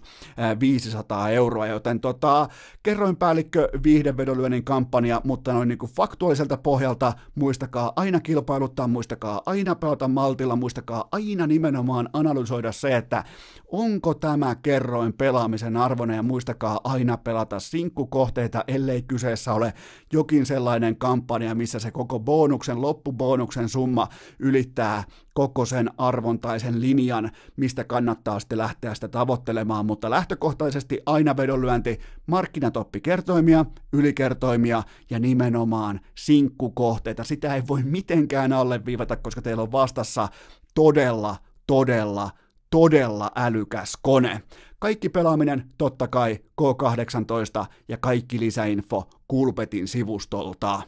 Keskiviikko. Kästi korville. Kertoimet silmille ja kädet ristiin. Tässähän on käynyt kuulkaa sillä tavalla, että tämä kyseinen jakso on sisältänyt tähän saakka todella paljon vastauksia, mutta otetaanpa muutama Eno Eskon kysymys teille rakkaat kummikuuntelijat. Voitte pohtia, mä kysyn teiltä vaikka heti kärkeen, että minkä takia jääkiekko kiinnostaa sua? No se on hyvin todennäköistä, että nopeus, intensiteetti, sellainen tietty dynamiikka, se, että missä tahansa hetkessä voi tapahtua ihan mitä tahansa, sua kiinnostaa suomalaiset NHL-tähdet, sua kiinnostaa sun paikallinen joukkue, ja sua kiinnostaa totta kai myös leijonat, mutta entäpä sitten urheilusarjat? Jos mä kysyn sulta, että miksi minkä ihmeen takia NHL ei kiinnosta heittomerkeissä Jenkeissä ketään, kun taas NFL on aivan ylimarssi dominantissa roolissa amerikkalaisessa urheiluperheessä, niin mikä siihen on syynä? Se on tiivistetysti se, että äh, ihan kylmästi leikattuna se on se, että se laji ei pidä taukoja. Se laji ei etsi omaa merkityspohjansa mistään muualta. Se on viikkohuilia, sit pelataan, viikkohuilia, pelataan, viikkohuilia, pelataan ja toistetaan se sama kaava 16 kertaa kaudessa ja sulle ei ole yhtään väliviikkoa, sulle ei ole yhtään ohipeliä, sulle ei ole yhtään huilipeliä. Sä et voi ottaa kolmen matsin tappioputkea, sä oot ulkona, sä et voi ottaa neljän matsin tappioputkea, sun GM, sun coach on ulkona. Se on koko ajan relevanttia, se on koko ajan läsnä, se on koko ajan ytimessä, se dominoi täten ihan kaikkea mediakiertoa. Joku muuten heitti hyvän kysymyksen tuon mun tota, Miamin keikan jälkeen, että että miten nyt niin kuin, hän ei ollut siis koskaan itse käynyt Jenkeissä, oli varmaan vähän nuorempi kummikuuntelija, niin, tai oli, oliko jopa niin kuin suunnittelemassa matkaa Amerikkoihin jossain vaiheessa. No se on ihan hyvä, että on niin kuin tällä ei tavoitteena on mielessä, mutta hän niin kuin lähti puimaan sitä, että miten vaikkapa hänen suosikkijoukkueensa Tampa Bay Lightning näkyi floridalaisen TV-kierron ytimessä, niin mä jouduin vastaamaan hänelle, että no kuulepas nyt pikku taavetti, että ei yhtään mitenkään, siis ei absoluuttisesti yhtään mitenkään. NHL, jos sä meet paikan päälle Amerikkoihin, niin äh, sulle saattaa tulla, ja sä et tiedä, että sellaista asiaa on olemassa kuin NHL, niin se saattaa tulla sulle shokkina, että ei tiedä muutkaan. Ei siis NHL ei ole olemassakaan, kun taas tietyillä markkina-alueilla se pitää jokseenkin päänsä pinnalla. Se on sellainen niin kuin, äh, pienen marginaaliseurantaporukan sympaattinen, intensiivinen äh, momentum-laji, kun taas sitten NFL, kollege jenkkifutis, paikoin jopa NBAkin, yliopistokoripallo, nämä lajit, niin ne on sitä, mitkä hallitsee tota skeneä, mutta osalle ta- sa- saattaa tulla shokkina se, että tämä ei ole mikään kysymys enää. Kysynkö mä teet muuten yhtään kysymystä? Taisin mä pari kysyä, mutta Tästä puuttuu kokonaan nykypäivänä. 2020 on puuttunut jo kauan yksi laji, joka oli hyvä ettei pyramidin huipulla amerikkalaisessa urheilumediakierrossa, ja se oli nimenomaan raskaan sarjan nyrkkeily ei mikään Floyd Mayweather, ei mikään kärpäsarja, ei mikään Kanelo, ei mikään, ää, niinku, ne on hienoja, osa niistä on hienoja urheilijoita, osa niistä on ihan jopa jopa niinku hienoja ihmisiäkin, joku vaikka Kanelo on tällä hetkellä edelleen kuitenkin, äh, Saudi Alvarez on siis ää, amerikkalaisen nyrkkeilyn sellainen ykkösvetonaula, mutta just nyt on paradigma muuttumassa jälleen kerran siihen suuntaan, että relevanttiuden kautta – relevanssin kautta, sen kautta, että asioilla on merkitystä, niin sen kautta NFL-hengessä on nousemassa raskaan sarjan nyrkkeily takaisin edes kohtalaisesti omalle jalustalleen sinne kaapin päälle, missä se sysää kaikki nämä pikku, äh, niin kuin pienempien sarjojen nyrkkeilijät sivuun, ja se on tietenkin Deontay Wilderin ja Tyson Furyn kakkosottelun ansiota, koska nyt on parhaat vastakkain. Nyt ei jollain niin kuin Anthony Joshualla ei ole minkään näköistä varaa mussuttaa sekuntiakaan, että mä kuuluisin tonne koska tappio Andy Ruisia vastaan osoitti, että ei kuulu, ja uusintaottelu Andy Ruisia tällaista niinku hodarin myyjän näköistä meksikolaista ylipainoista, aivan päin persettä liikkunutta epäurheilijaa vastaan. Jos joutuu vetämään pisteelle saakka, niin se on silloin sun oma vika, oma häpeä, älä itke, tos on nyt tällä hetkellä Fury, Wilder, siinä on parhaat vastakkain, ja vihdoinkin tämä alkaa ihan oikeasti, tämä alkaa nousemaan sinne päivittäisten puheenaiheiden joukkoon. Siellä on ESPN muun muassa siirtää studionsa Las Vegasiin tämän matsin takia. Siellä on paljon sellaisia asioita, millä mä tykkään käyttää tällaista termiä kuin NFL-level, että tehdään vaikkapa nämä jättimäiset, koska sä et välttämättä tykkää siitä maailmasta, mutta fakta on kuitenkin se, että ESPN, Fox, ABC, joka on siis samaa leiriä ESPNn kanssa, muutama CBS ja muutama muu TV-kanava, yhtiö ja mediajätti, ne päättää mikä on isoa, mikä on pientä ja kaikki muut voi suksia itkemään johonkin nurkan taakse, koska ne päättää tällä hetkellä, että okei, tämä ottelu, tämä kyseinen Wilder Fury, tämä nostetaan nyt sinne niinku NFL-volyymin tasolle, vaikka väkisin. Totta kai siellä on taloudelliset intressit, siellä on sitä, tätä ja vähän myös tota, mutta Fakta on kuitenkin se, että raskaan sarjan nyrkkeily on back, ja se eka ottelu, se eka kohtaaminen, johon Wilder lähti muuten aivan niin kuin selkeästi, se oli silloin 1.60 suurin piirtein, nyt se on 1.85, se on ihan putipuhdas tasabuukki tällä hetkellä Kulbetilla, tämä ottelu, Wilder lähti sinne tyrmäyskoneena, se lähti sinne ihan uskomattomana teurastajana, joka voi tehdä kehässä todella, todella sairaaloisen ikäviä asioita sen vastustajille, ja sitten tulee päihdeongelmista, masennusongelmista, mielenterveysongelmista. Hyvä, ettei itsemurhan partaalta Tyson Fury, ex-läski, nykypäivän huippuurheilija tulee samaan kehään ja näyttää, että mitäs tämä tällainen nyrkkeily olikaan, että mitäs tämä taitonyrkkeily, mitäs, miltä se näyttää, näyttääkään kuin tällainen niin kuin jääkaappi pakastimen kokoinen äijä vetääkin taitonyrkkeilyä, vetääkin ihan viimeisen päälle uuväistöjä ja kaikkea ihan uskomaton, uskomattomalla flowlla nyrkkeilysilmällä, niin se oli siis jotain semmoista, mihin me ei oltu valmiita. Siis mä oon ihan normaali nyrkkeilyfani, niin kuin osa teistäkin. Mä oon ihan tavallinen nyrkkeilyfani. Mä poimin just ne ottelut mun katsonta äh, kavalkadiin, mitkä mua kiinnostaa, ja ne, mitkä mua ei kiinnosta, mä en uhraa sekuntiakaan. Eli mä en ole nyrkkeilyihminen, vaan mä oon satunnainen nyrkkeilyfani. Ja siis sehän oli ihan täys shokki se eka matsi siitä syystä, että kuinka paljon se herätti tunteita tällaisessa satunnaiskatsojassa, koska siinähän mentiin siis täydet erät päästä päähän erilaisin tekniikoin, erilaisin tyylein, kaksi niin kuin todella omissa tyyleissään dominanttia urheilijaa kohtas äärimmäisen tasaisella maaperällä. Ja se ylipäätään, että Tyson Fury hän vei sitä ottelua. Se siis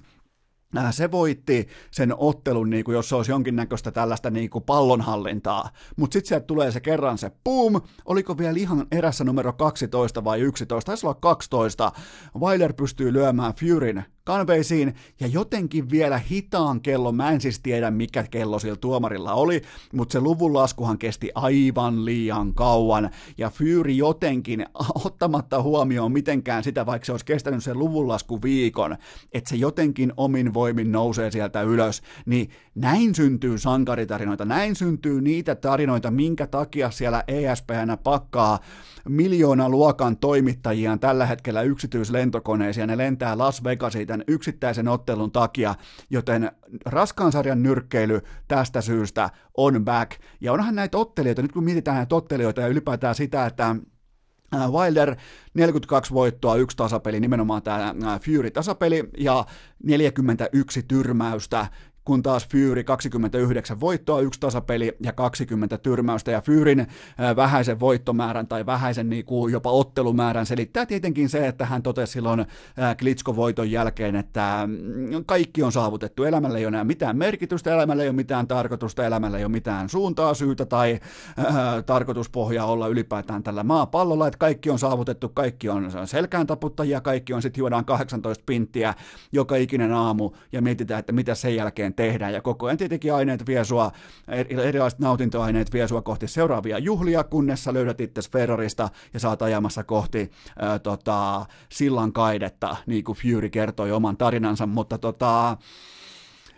hirveä määrä voittoja, hirveä määrä osaamista ja nyt ei ole mitään niinku, nyrkkeily on siitä, siinä mielessä perseestä ihan niin kuin lajikulttuuriltaan, että siellä keksitään niin paljon erilaisten liittojen vöitä, jotta saadaan tehtyä feikki relevanssia ottelulle, saadaan tehtyä valheellista merkityspohjaa erilaisille matchapeille, nyt sitä ei tarvitse keksiä, nyt ei tarvitse lähteä soveltamaan tai säveltämään yhtään mitään, se on tässä ja nyt, tuolla on kaksi parasta raskaan sarjan nyrkkeilijää, ei missään nimessä kahta parasta äh, niin kuin pound for pound ottelijaa, ei missään nimessä, mutta kaksi raskaan sarjan parasta myyvintä kiehtovinta supertähteä, erilaisia tarinoita, ja se tekee tästä jotain hyvin poikkeuksellista, koska tämä on nyt kakkosottelu. Eka päättyi tasan, tasuripappa. Miten voi tulla nyrkkeilyssä tasuripappa, mutta siis sehän oli ihan jättimäinen miljoonien, kymmenien, satojen miljoonien dollarien arvoinen tasapeli. Se oli siis arvo, arvokkaampi kuin 98 vuonna Pesis pesi sopupeli tasurirekat, koska tota, tämä mahdollisti tämän koko äh, tulevan trilogian rakentamisen, koska nyt ihan sama kumpi voittaa, niin hävinnyt osapuoli saa tässä sopimuksessa käsittääkseni on kolmannen ottelun klausuli, eli sitten saadaan tehtyä vielä rubber matchi vielä kylkeen, koska sitten jos sekin päättyy vielä, sanotaan vaikka nyt, vaikka Wilder voittaa, eli Fury saa vielä kolmannen ottelun, ja mieti jos Fury voittaa sen, niillä on sitten vielä rubber match neljäs ottelu, joka niinku, tällaisessa niinku Muhammad Ali-hengessä ratkaisee sitten ihan kaiken. Joten tota, tässä on nyt jotain hyvin eeppistä meneillään, ja Wilder on pikkuhiljaa nousemassa USAssa edes jonkinlaiselle jalustalle, vaikka se on Kanelon markkina, vaikka se on niinku ihan äärisuosittu siellä, niin kyllä toi Wilderin periksi antamaton, statement-pohjainen, mä lyön sut ulos tosta kehästä linja, niin kyllä se myy. Kyllä se tällä hetkellä myy, vaikka se myy tietenkään samoja lukemia kuin Kanelo, mutta se kuitenkin myy, kun taas sitten Tyson Fury toi tarina tuolta, siis sehän on tällä hetkellä jo ihan legendan statuksella Briteissä liikenteessä, koska se on nähnyt taivaan, se on nähnyt sen, kun se pystyy voittaa Klitschkon, se on nähnyt sen, kun se pystyy olemaan koko brittiä, joka on siis, eh, se tulee ehkä osalle vähän shokkina tai yllätyksenä, mutta siellähän siis nyrkkeilyhän on siellä siis ihan kaikki kaikessa. Se on sellainen työväenluokan, sellaisen niin kuin sinihaalarikansan rakastama laji, ja siellä rakastetaan ennen kaikkea niitä renttuja, jotka on nähnyt sen kääntöpuolen kolikosta, ja pystyy sitten vielä kuitenkin kerran tulemaan elävien kirjoihin, ja pystyy nostamaan itsensä, ja puhumattakaan näin äärimmäisen vaativasta lajista, pystyy nostamaan itsensä takaisin huipulle, joten Tyson Furyn suosio siitä syystä tällä hetkellä Briteissä on ihan tajuttoman kova, se näyttää siis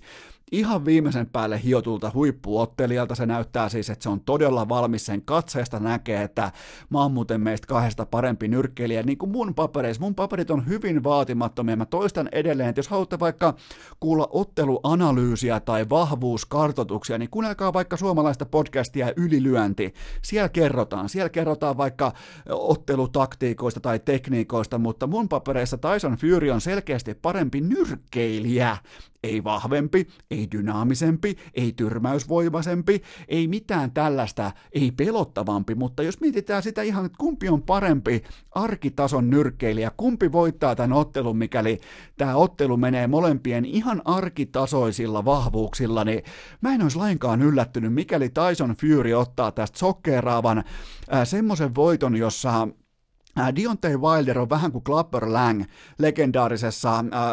Rocky kolmosessa, siinä tokassa ottelussa, missä Clubber Lang tulee sinne kehään ja alkaa lyömään ilmaan aukkoja, alkaa lyömään niin kuin, äh, kuola valuu ja sijaraimista tulee savua ja kaikkea tätä ja se lyö itsensä aivan puhki siihen ilmaan, se ei osu mihinkään ja aina kun se osuu, niin se on poskiosuma, äh, se on sellainen mukavasti sliipattu vähän niin kuin tota, äh, pyyhkäisyosuma ja sitten taas Tyson Fury jatkuvasti äh, kontrolloi sitä sitä matsia. Mä ootan nimittäin ihan aidosti, vilpittömästi sellaista ottelua, jossa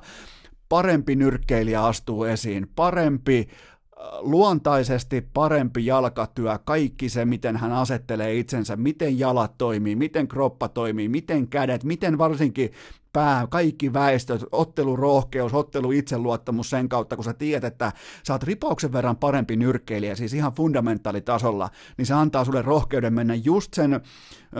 50 senttiä lähemmäksi Deontay Wilderia, johon kukaan ei uskalla mennä lähellekään. Niin tästä syystä mä uskallan jopa lähteä siitä, että Tyson Fury voittaa tämän ottelun. Ja tämä legendan uskomaton tarina sieltä jostain Ferrarista, joka on menossa kohti jo sillan kaidetta, niin sieltä pohjalta se lähtee se tarina uuteen nousuun, uuteen, uuteen kukoistukseen ja kyllähän tämä vaatii tämä tarina. Mä rakastan narratiiveja, mä rakastan varsinkin, koska eihän raskaan sarjan nyrkkeily, sehän ei koskaan ole sinänsä niin kuin urheiluna, se ei ole koskaan ollut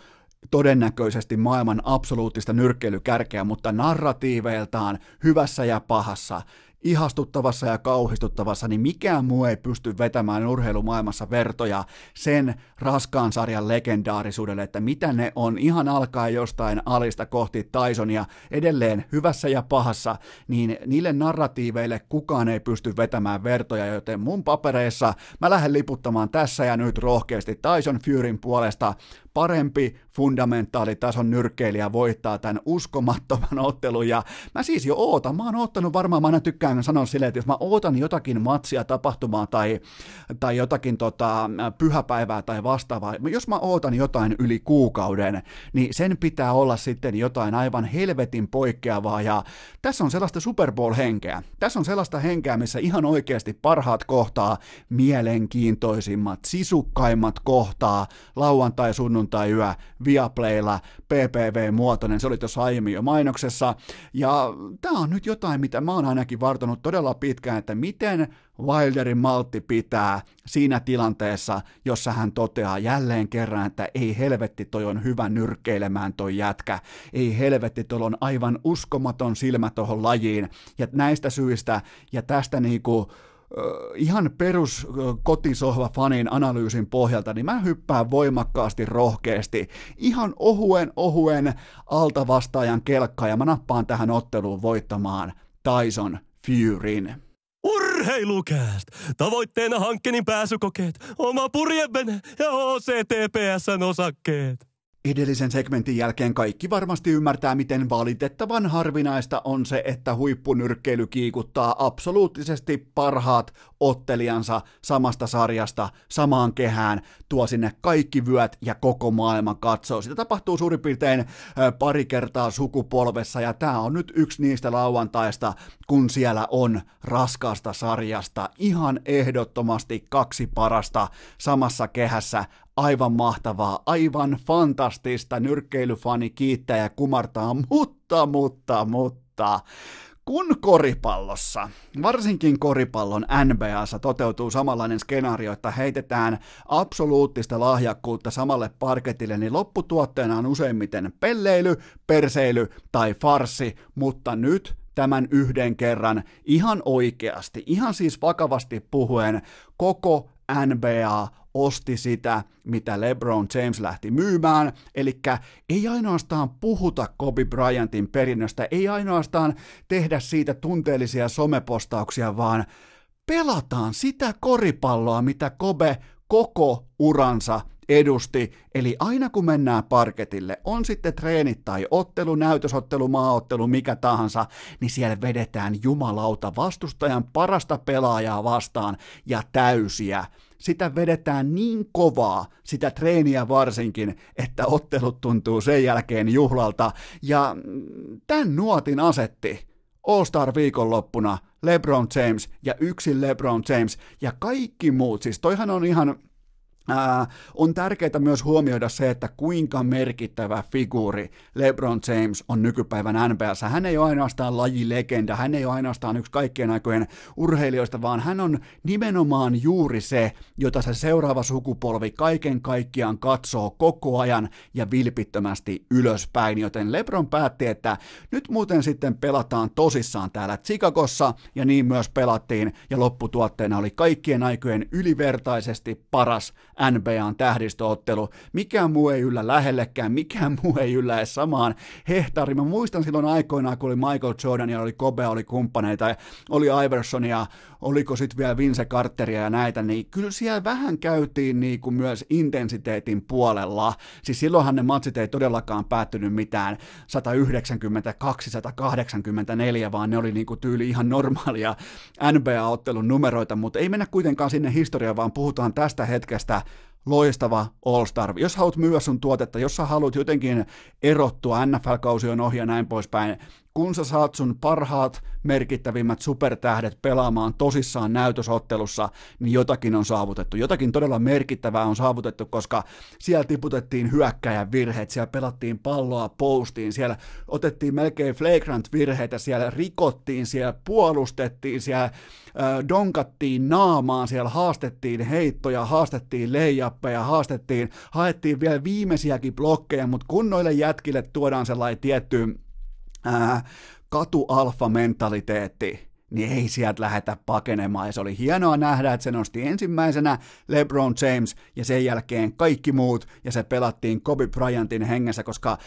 puhe on halpaa. Se, mä oon siitä hyvä esimerkki, että puhe on halpaa, mutta se, että miten sä käyttäydyt sitten sillä hetkellä, kun pitäisi ihan oikeasti ilmineerata käytännön tasolla sitä Kobe Bryantin perintöä, ja se tuli kaikille selväksi, no jätkät ihan oikeasti haluaa kunnioittaa sitä Mamba-mentaliteettia, jonka Kobe jätti jälkeensä, joten fantastinen All-Star-ottelu, mutta, mutta, mutta, mutta urheilukästissä on hyvin usein se mutta-sana mukana.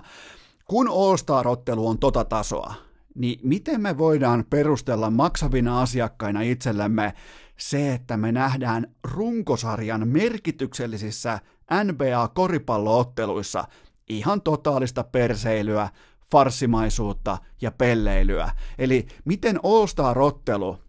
Miten All-Star-ottelu voi olla intensiteetiltään vaativampi, kovempi, sisukkaampi kuin normaali NBAn runkosarjaottelu? Se oli sellainen kysymys, mitä mä aloin oikein pohtimaan, että miten tämä on mahdollista? Miten siis, miten NBA vielä kerran kuitenkin kaiken tämän posin, oikein urheilukästin posi-aallon jälkeen, miten se löytää itsensä tilanteesta, jossa mun pitää pystyä esittämään jatkokysymyksiä. Miten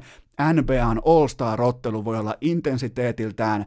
suuremman merkityksen tuntuinen kuin mm, suurin piirtein ihan kaikki runkosarjaottelut tähän saakka – se on se mysteeri. Se on se, se on se asia, mitä en NBA-pelaajavetoisessa liigassa, supertähtivetoisessa liigassa. Muistakaa aina se, että NFL kuuluu omistajille, se kuuluu päävalmentajille, se kuuluu GMille, NBA kuuluu ensin megatähdille, sen jälkeen supertähdille, sen jälkeen tähdille, sen jälkeen rivipelaajille, sen jälkeen valmentajille, sen jälkeen GMille ja sen jälkeen tulee nämä niin kuin fanipoikamaiset omistajat sitten vielä mukana. Eli se erittäin perversi kävelyjärjestys, kun mennään äh, tota, huoneeseen sisään, niin se kieli myös sen puolesta, että nyt näitä pelaajia alkoi keskenään kiinnostamaan toi homma, kun saatiin parhaat samalle parketille, mutta miten se sama työ, se kova duuni, se arkityö ei kiinnosta runkosarjatasolla, se on tällä hetkellä NBA, te voitte katsoa mitä tahansa katsojalukuja, te voitte katsoa mitä tahansa kiinnostusmittareita,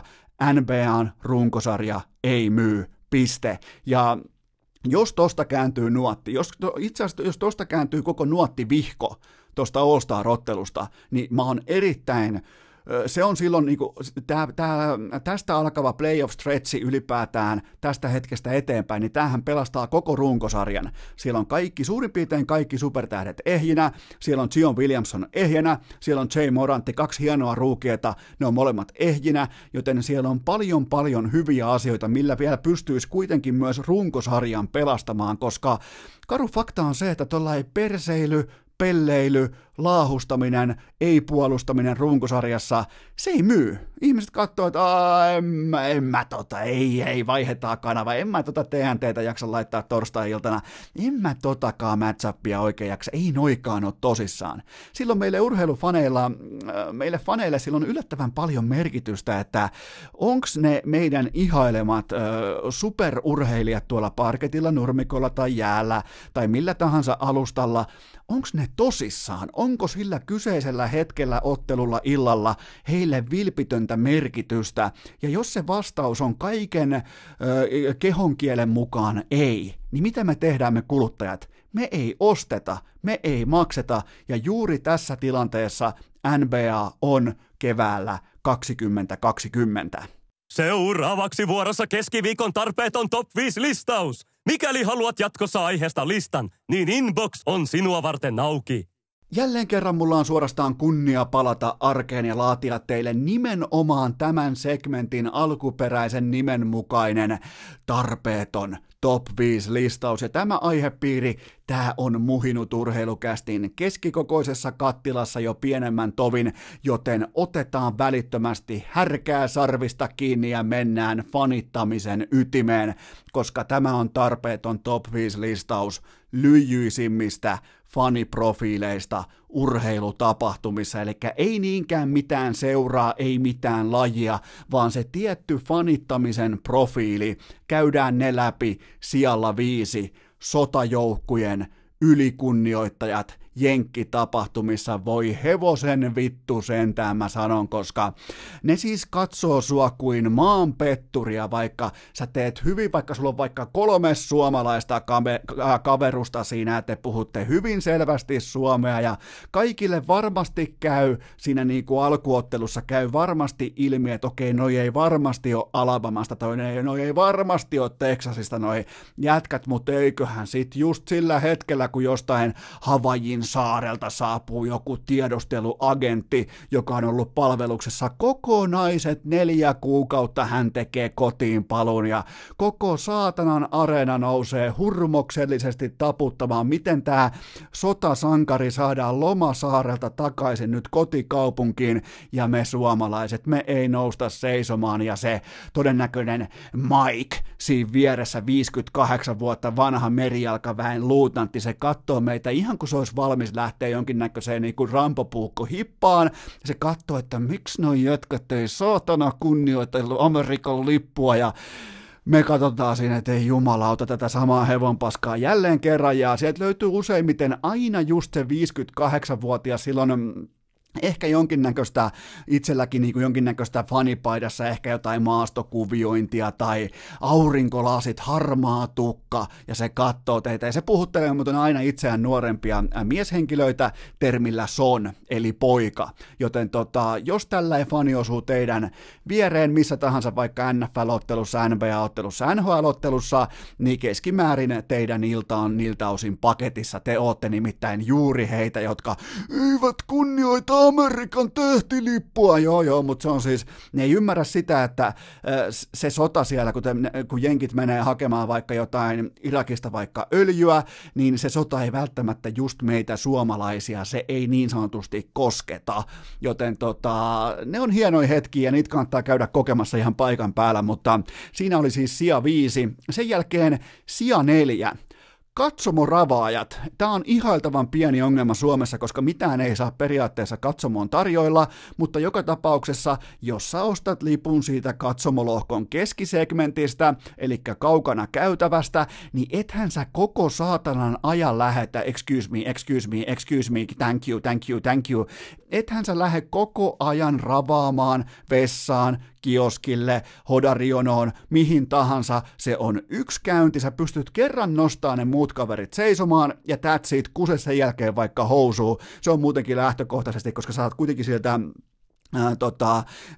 sotajoukkueen ylikunnioittajalta saat kuitenkin niin pahaa katsetta, että sä melkein niin kuset housu jo siitä syystä, niin kannattaa melkein sitten ihan ennemmin kusta housu, kun koko ajan lähteä ravaamaan. Ja sitten nimenomaan ne, jotka ei ymmärrä sitä, että millä hetkillä on sopivaa lähteä siitä koko rivin ylittäen, kun kaikki muut aina no, joutuu nousee seisomaan, niin ethän sä, nouse, ethän sä lähde vaikka kesken pelitilanteen tai kesken minkään tärkeän first downin tai jopa fourth downilla lähtee joku pyörähtämään jossain vähän hodarionossa tai jotain. Ei todellakaan. Silloin ollaan hiljaa, silloin katsotaan urheilua, eikä todellakaan. Jos sä haluat käydä koko ajan hakemassa vaikka Miller niin sä ostat silloin sieltä SeatGeekistä tai StubHubista, sä ostat tasan tarkkaan sen käytävä paikan. Se on siis ensimmäinen äh, veteraanimuovi, mikä sulla pitää olla hallussa. Jos sä tiedät, että mennään dokaamaan matsiin, sä ostat käytävää paikan, se on eka asia. Sitten sijalla kolme. Tämä on todella lyijyinen fanimuoto, ja tämä on sellainen, joka nousee itse jossain vaikka jenkkifutismatsissa koko saatanan ajan seisomaan, ja se kääntyy sinne itsensä niin kuin selkäpuolelle katsomaan muuta katsomaa, ja käskee kaikkia muita, että hei kaikki ylös nyt taputtamaan, kaikki messi, tärkeä third downi, hei kaikki mukaan nyt tähän, hei säkin sieltä, ja hyvä, ettei ala, tämä on just vähän sama sarjaa kuin tämä sotajoukkueen ylikunnioittaja, niin tämä alkaa hyvä, ettei nykimään kaikkia muita rinnuksista ylös seisomaan, että saadaan mökää mökkiin, että saadaan, vittu jos meillä on siinä vaikka vastustajajoukkueen spreadilapulla, niin meitä ei voisi yhtään sekuntia vähempää kiinnostaa sun joukkueen edesottamukset juuri tällä hetkellä. Ja jos meillä ei ole mitään lapulla, niin muutenkin se matsi menettää käytännössä melkein kokonaan olemassaolon merkityksen, mutta nämä saatanan nyt kaikki seisomaan ja taputtamaan USA-fanit, niin kyllä nämä, ja näillä on muuten melkein aina hihaton paita. Näillä on pelottavan usein hihaton paita ja joskus myös maiharit keskellä kesääkin, oikein niin kuin kunnon maiharit, hihaton paita, ihan vähän sellaista niin kuin ikuisen äh, niin kuin palovamman tyyppistä rusketusta hauiksissa tai nimenomaan ojentajissa, ehkä vähän jonkinnäköistä pikku ihottumaakin, mitä on tullut vaikka armeijan puvusta aikoinaan, ja ne omien aurinkolasiensa takaa sitten käskee kaikkia muita, että hei nyt mukaan tähän, hei nyt mukaan tähän, ja vituttaa siis aivan helvetisti tietysti, mutta sitten mennään kohti ö, sijaa kaksi. Ja tämä on sellaisella nimellä kuin Kusilaarin känniset kullin tuijottajat. Ja tämä toteutuu etenkin Porissa lauantaisin kello 19 jälkeen, kun äh, sä oot vaikka nauttinut pari olutta tai jotain ehkä limua, mitä tahansa, oot syönyt ylimääräisiä popcorneja, sen jälkeen sun on pakko juoda paljon nestettä, sit sä meet siellä Isomäen jäähallissa, sä meet, ei, ei, ei, ei, ei pitänyt nimetä mitään vessaa tai mitään stadikkaa tai mitään areenaa, mutta olisi väärin tehdä mitään listauksia mainitsematta Porin ässien fania, joten tota, sä oot sitten, sulla on hirveä kusihätä ja on erätauko ja Jari Korpisalo on just laittanut pelin kahteen kahteen ja sä meet sinne vessaan. Ensinnäkin sä jonotat siinä niiden känniläisten keskellä sen tarvittava ää, seitsemän minuuttia ja sit sä vihdoin pääset siihen helpottavasti siihen kusilaarille, niin eiköhän siihen tuu joku S-fani, joka on tasan yhtä pitkä kuin leveä ja se tuijottaa täysin herkeämättä sun kullia. Tää ei ole siis naisten ongelma, tää on miesten ongelma. Sä voit olla varma, että siihen, tämä pätee jopa sellaisiinkin matseihin, missä S ei edes pelaa. Siihen, mitä kovempi kusihätä sulla on, mitä arempi kusi, kusimoodi sulla on, mitä enemmän susta tuntuu, että sä oot doping-testissä, niin sitä varmemmin siihen tulee se Sien fani, joka tulee ja tuijottaa sun kullia. Se on siis se on todettua faktaa, se on elettyä elämää ja se tapahtuu joka ikinen kerta, jos paikan päällä on yhtään porilaista ihmistä. Sitten siellä yksi, ja nämä ovat tietenkin aikuiset muistoesinevarkaat, eli jos sinne katsomoon lentää vaikka kiekko tai baseballi, tai sinne tulee joku ojentaa vaikka koriskengät tai korispaidan tai lätkämailan tai pesismailan tai mitä tahansa, niin sä annat ne kerran kerrasta lähimmälle pikkufanille, jos niitä kyseisiä asioita, kyseisiä koriskenkiä ei ole juuri sulle tietoisesti ojennettu, että nämä on nyt sulle ja vain sulle. Sä etit, jos sä löydät vaikka kiekon, sieltä lentää vaikka kiekko laida yli, sä saat sen, sä annat sen jollekin pikkufanille, ja jos sä olet se kusipää mulkku, todennäköinen sota, sotajoukkueen ylikunnioittaja, joka ottaa lasten kädestä vaikka katsomoon heitetyn mailan. Miettikää, sinne lentää vaikka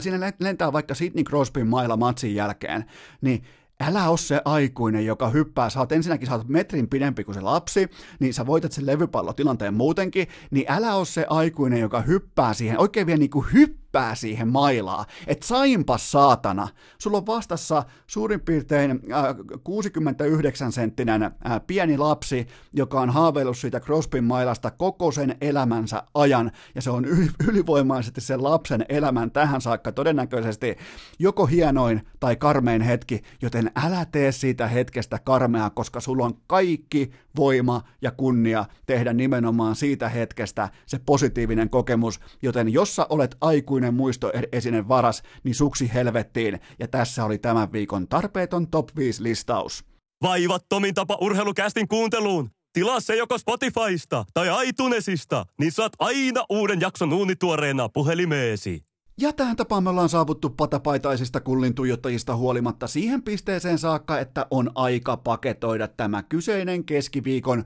urheilukästin jakso. Ja mulla on kun onkin teille tähän loppuun pikamuotoinen lopun rundown. Lähdetään liikkeelle siitä, että Kalle Rovan perästä tuli nuorin MM-rallin podiumilla tuulettanut kuski koskaan, ja se mikä on hienointa, niin vaikka hän pitää lippistä edelleen korviensa päällä, mä siis katon jokaisen kuvan läpi, mä katon erittäin tarkasti, että mikä on korvien positiointi. Mä alan olla nimittäin pikkuhiljaa sitä mieltä, että hän suhtautuu korviinsa samalla mentaliteetillä kuin siihen laittaisi kypärän päähän, eli ne on oltava sisäpuolella, ettei tule tuossa verrattain aika vilkkaassa vauhdissa, mitä Rovan Rovanperä tällä hetkellä edustaa, niin ettei siinä tule mitään haavereita, mutta olihan se nyt hienoa, kun oliko se nyt, oliko se Arttu Lappi vai kuka se nyt ikinä onkaan se toinen kuljettaja, kuinka ne pohti, että nyt muuten Ogieriä vituttaa tuossa maaliviivalla. Ja kyllähän se varmaan korpea, kun tällä 12-vuotias kuskikellä ei pitäisi olla mitään asiaa edes mopon rattiin, niin hän tulee koko kahva pohjassa ja painaa kaikista ohi kohti podiumia, mutta oleellisin fakta kuitenkin, sulla on ehkä jos sä oot autourheilija, sä oot nimenomaan suomalainen autourheilija, niin sulla on suurin piirtein yksi hetki, yksi sellainen koko uraa linjaava signature-hetki, että minkälaisen nimmarin sä jätät siihen kyseiseen menestysviikonloppuun, ja mä pidän tätä todella, todella, todella arvokkaana, mitä Kalle Rovanperä itse sanoi. Hän totesi, että no, eihän näitä kolmossijoja tarvitse oikeastaan edes juhlia, ja se on just sitä eliksiiriä, koska Suomihan on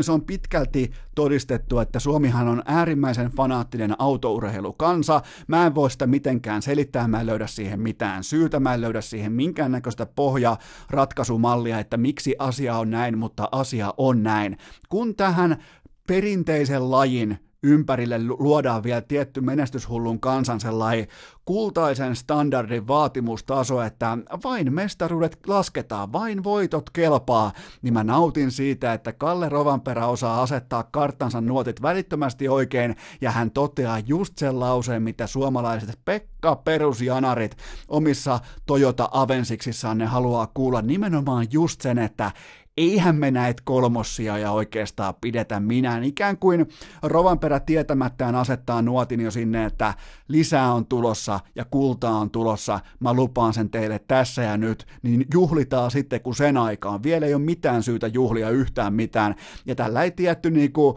Kimi Räikkösmäinen, Mika Häkkismäinen tyyli, niin Seppo Rätymäinen tyyli, niin äh, se puree, se puree tohon kansaan, koska toi porukka, toi rallifaniporukka, niin ne ei ole mitään mensan jäseniä, ne ei ole niinku mistään Otaniemen teknillisestä korkeakoulusta tai ne ei ole mistään Helsingin yliopiston priimusluokalta saapuneita. Niillä on bensalenkkarit, niillä on ABCn alennuskuponki ja niillä on jumalauta mielipide siitä, että kuka kääntää rattia parhaiten. Ja nimenomaan siihen kohderyhmään Kalle, äh, Kalle Rovanperä, jos ei sitä olisi, jos ei tällä hetkellä olisi Kalle Rovanperää, niin suomalaisen rallin pitäisi se melkein pystyä jotenkin luomaan printtaamaan, hahmottelemaan. Siis tämä tuote pitäisi luoda nimenomaan tällä, joka tekee jotain historiallista ja toteaa heti itse perään, että otanpa kokiksen ja totean vaan, että eihän tällä ole mitään väliä, että en mä näitä kolmossijoja ala, ala juhlimaan, niin se on nimenomaan sitä, mitä suomalainen ralli, juntti, kansa janoaa. Seuraava segmentti on se, että joku meni lahjoittamaan Hiihtoliitolle 300 000 euroa, eli tuommoisen Lauri Korpikosken palkan verran suurin piirtein, ja tämä oli nimenomaan korvamerkitty nuorten hiihtoa varten, ja ajoitus on sikäli mielenkiintoinen, nimittäin isot jättimäiset pörssiyhtiöt tällä hetkellä pitkin Pohjois-Eurooppaa, Pohjoismaita, ne on aivan täysin kusessa, siis nämä vähittäismyyjät, joiden pitäisi myydä suksia, hiihtoasuja, lasketteluasuja, laskettelusuksia, kaikki talvilajien tuotemerkit on aivan täysin kusessa, joten tuolla 300 tonnilla tällä hetkellä ostaa melkein koko Pohjois-Euroopan kaikki hiihtotuotteet kerralla itselleen, koska ne on suurin piirtein, mä kävin just kaupoilla, ne on semmoisessa vaatimattomissa 80 prosentin alennuksissa, joten ajatus on oikea, idea on hieno ja toivottavasti tämä raha menee ihan oikeasti nyt sitten sinne nuorten urheiluun, eikä nyt ikään kuin, aina kun sanotaan lajiliitto, on se jääkiekkoliitto, on se hiihtoliitto, on se mikä tahansa lajiliitto, niin mun ensimmäinen kuva on se tällaisesta tilanteesta, että herrat istuu ensin rauhassa erittäin hyvin katettuun pöytään, tekee kovia, kovia, äärimmäisen kovia ja ison tuntipalkan tai palkkion vaativia päätöksiä, ja sen jälkeen aletaan sitten laskeskella, että paljon niille junnuille oikeasti jäi. Joten toivottavasti tämä nyt menisi edes kerran nappiin, mutta Hintsalan poika, ei tarkempaa määrittelyä, että kuka hän on. Hän lähetti mulle mielenkiintoisen tilastofaktan inboxiin. Matthews, Pasternak, Alexander Ovechkin tällä hetkellä tämän kauden nhl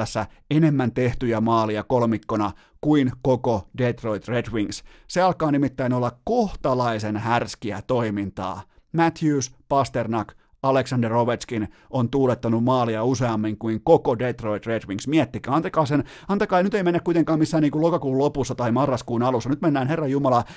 nyt on 19. päivä helmikuuta, miettikää, antakaa se laskeutua. Ei her, onko muuten yksi kaikkien aikojen heikommista kausista menossa jopa? Onko niinku ihkä, koska Roskis tuli paljon ja niitä on paljon jääkiekon ja ylipäätään huippuurheilun historiassa, mutta tämä on jotenkin niinku, tämä on niin alistuvan sairaaloisen nolon myötä häpeä niinku, tällaisen masennuksen laakson tuntuista toimintaa. Tässä ei ole mitään suuntaa, joten tota, Erittäin mielenkiintoinen. Hintsalan pojalta hyvä haku inboxiin ja sitten Teemu Ramsted. Eli raportit Lappeenrannasta kertoo, että hänet heitettiin sivuun välittömästi kaikesta toiminnasta sillä sekunnilla, kun hän päätti asettua valmennustaan vastaan tässä lippulappukohussa, joten mä pudotin pallon, mun olisi pitänyt pystyä lukemaan tämä tilanne paremmin, koska kaikki tämä informaatio oli saatavilla. Mä siis, mä lähdin Ramstedin siirrossa siitä, että ehkä hän haluaa olla Espoossa, ehkä hän haluaa olla lähempänä perhettä, mitä tahansa, hänellä on paljon rahaa, hänellä on sitä, tätä ja tota, mutta tämä olisi pitänyt pystyä näkemään paremmin, että totta kai se heitettiin helvettiin, totta kai siitä tuli joukkuetta keikuttava tällainen niin kuin ongelmatapaus sillä sekunnilla, kun hän, hän päätti, että me ei mitään lippuja, lippulappuja lähdetä täyttämään. Ja tota, ö, mielenkiintoinen, taiteellinen, erittäin lyijynen pelaaja, siis vängärtämässä joka saatanan asiasta, joka somekanavassa koko ajan, joten en ihmettele yhtään, että joskus tulee mitta täyteen, mutta äh, mitta tällä hetkellä. En tiedä onko täyttymässä, mitä tulee myytyihin lippuihin, mutta äh, Susijengi pelaa kello 19 torstaina Serbiaa vastaan Espoossa ja mä en muista, ja tämä ei ole nyt isku ketään kohtaan, tämä ei ole negatiivinen raportti ketään kohtaan, mutta mä en muista, milloin vastakkain olisi ollut kaksi näin laadukasta koripallojoukkuetta ihan panoksellisessa ottelussa, että mun silmien eteen olisi osunut yhtä vähän minkäännäköistä ennakointia, ennakkohypeä, ja tätä kuvastaa myös tämän urheilukästi rakenne, koska urheilukästihän on vähän niin kuin tämän kohderyhmän suurin piirtein tämän 55 000 suomalaisen ihmisen sellainen niin kuin keskinäinen peilin kuva siitä tai sielun kuva siitä, että mikä urheilu kiinnostaa. Niin nyt kun mennään jo ihan viimeisiä minuutteja urheilukästin jaksoa, niin ylipäätään tulee mainittua, että susijengillä on mitään ottelua. Mistä se johtuu? Siitä, koska mulla ei ollut tästä asiasta mitään sen kummosempaa tietoa. Tämä ei ollut tullut mun silmien eteen. Urheilukästi on siis aina ja ikuisesti kooste siitä, mitä mä katson, mikä asia osuu mun mielenkiintohermoon. Ja mä en koskaan, mä en siis muista varmaan viimeiseen seitsemän vuoteen suurin piirtein, että susijengi olisi kiinnostanut mua näin vähän. Se voi kaikki kuittaantua torstaina, se voi kaikki kääntyä koska tahansa, mutta mulla on tosi vaikea saada just tällä hetkellä kiinni siitä, että mistä pelataan, kellä pelataan, ketkä on mukana, ketkä on poissa. Ylipäätään toi koko FIBAN ja koko Euroliiga ja kaikkien muiden toimijoiden keskinäinen hiekkalaatikko pelleily, niin ne on ehkä menettänyt yhden fanin. Ne on ehkä siis menettänyt yksittäisen katsojan, joka mielellään, silloin kun, mä, silloin kun mä tiedän, että mulla on parhaat kentällä ja panokset on tossa, se on selvä kaava, okei, tästä on helppo ottaa kiinni, mutta siellä on nyt tällä hetkellä sellaisia Asterix-pallukoita, niitä on helvetinmoinen rivi jokaisen ottelun alla, että okei, toi on Euroliikassa, toi on tuolla, toi on poissa, toi ei saanut ottelulupaa, toi, ää, toi ei saanut seurata matkustuslupaa, mitä helvettiä, mi- mi- miten huippurheilu löytää itsensä tästä tilanteesta? Kyseessä on tietenkin raha, ahneus ja varsinkin se, koska sitä rahaa on verrattain ää, maltillisen vähän eurooppalaisessa huippukoripallossa versus tietenkin maailman suuret liigat, puhumattakaan jalkapallosta. Joten tota, joka tapauksessa Susiengi vastaan Serbia torstai-iltana kello 19 ja tulee muuten Yleltä. Aion siis toki myös katsoa, mutta minkään näköistä hännän heiluntaa ei ole sen tiimoilta, että lähdenpä tästä nyt Espooseen katsomaan koripalloa. Ja en, ole, en tiedä, onko menossa, jos halli on täynnä, pulinat pois, jos halli on puolillaan, niin mulla olisi todella paljon kysymysmerkkejä, mikäli mä olisin vaikka Koripalloliiton jonkinnäköinen brändi vastaava tai joku muu vastaava taho, mutta mm, Äh, se on peliä, se on urheilua, tulee kuumia kylmiä aaltoja, siinä ei ole mitään sen ihmeellisempää, mutta nyt on aika palauttaa yksi todella suosittu ohjelmanumero urheilukästiin. Tähän keskiviikkoon, tähän hetkeen, tämä on ollut poissa nyt ainakin tuommoisen kaksi kuukautta, se on aika palauttaa tässä ja nyt nimittäin urheilukästin ASMR-osio ja aiheena on tietenkin Temptation Island – Suomi. Mä oon poiminut sieltä neljä osallistujaa ja heidän ö, mottonsa, heidän tiivistelmänsä siitä, että mitä heiltä voidaan odottaa nyt tuolla uskomattomalla viehätysten saarella. Nyt mun pitää vähän adjustoida mun mikrofonia, jotta mä pääsen tuohon iholle. Mun pitää päästä ihan tähän mikrofonin ytimeen, koska nyt ei niinku voi mitenkään sellaista niin kuin puolivillaista suoritusta ei voi laittaa pöytään, joten nyt on mikrofoni riisuttu alasti, kuten myös näköjään melko moni näistä Temptation Islandin osallistujista, mutta tota, laitetaan tuosta vähän lisää volyymia, tullaan lähemmäksi mikrofonia, nyt voi puhua vielä vähän kauempaa, mutta sitten alkaa urheilukästin koko jakson paketoiva ASMR-osio. Sofia Loimaalta. Ammatiltani on kokki, ihan paska leipomaan, mut munan vatkaus sujuu. Isabel, Helsinki. Mä oon kovamimmi bailaa ja tarpeen vaatiessa dikillä raidaa. Eetu,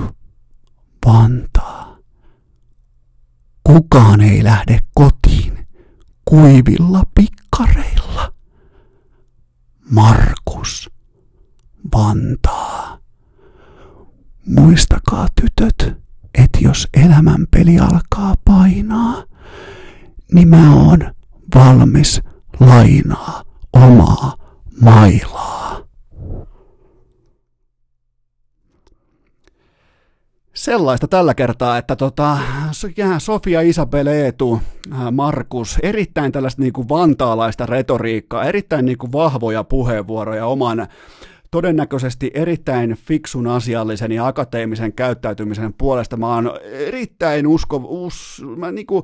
mä luotan tällä hetkellä voimakkaasti siihen, että tämä ASMR-osio onnistui, koska mä käytännössä Äh, pikkumikseristä volyymit kaakkoon, otin tällaisen mikrofonin suojan pois ja käytännössä laitoin tuon mikrofonin hyvä etten ihan suuri sisään, joten tämä oli vähän niin kuin tällä, että mä oon kova, kova jäbä tota, ASM-osiota äh, grindaa ja tarvittaessa myös mikrofonilla raidaa, mutta tota siis ihan siis viimeisen päälle komeita kommentteja ja tämä todennäköisesti on myös tämän TIS-kauden aloittava segmentti ja myös sen kauden lopettava segmentti, joten mä vähän voisin kuvitella, että Temptation Island Suomi. Ei tule nauttimaan sen suurempaa palstatilaa tässä urheilukästissä kuin tämän uskomattoman hienon ASMR-osion, mutta se on kuulkaa sellainen homma, että mä lähden tässä nyt itse asiassa kohti, nyt on keski, ei mikäs päivä nyt on, nyt on tiistai, kun tätä tehdään, tehdään. Me ollaan valmistautumaan Champions League-otteluihin, joten me tehdään sellainen juttu, että perjantain urheilukästiin tulee sitten, äh,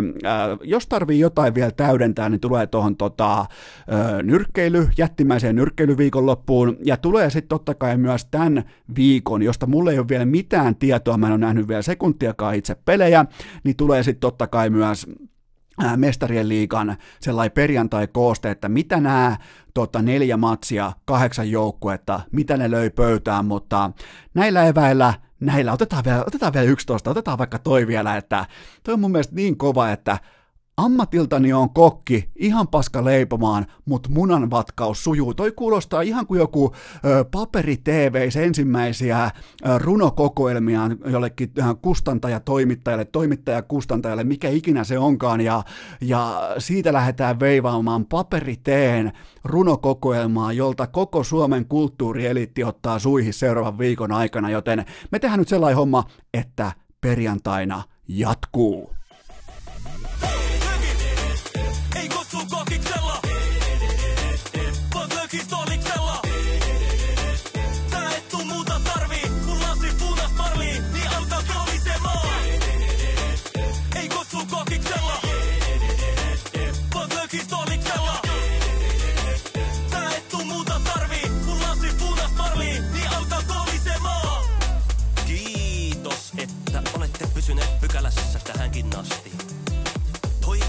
Kaikki tervetulleeksi myös jatkossa.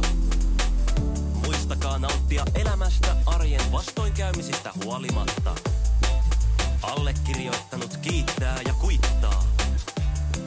Peliä. Oliko tämä jo tässä?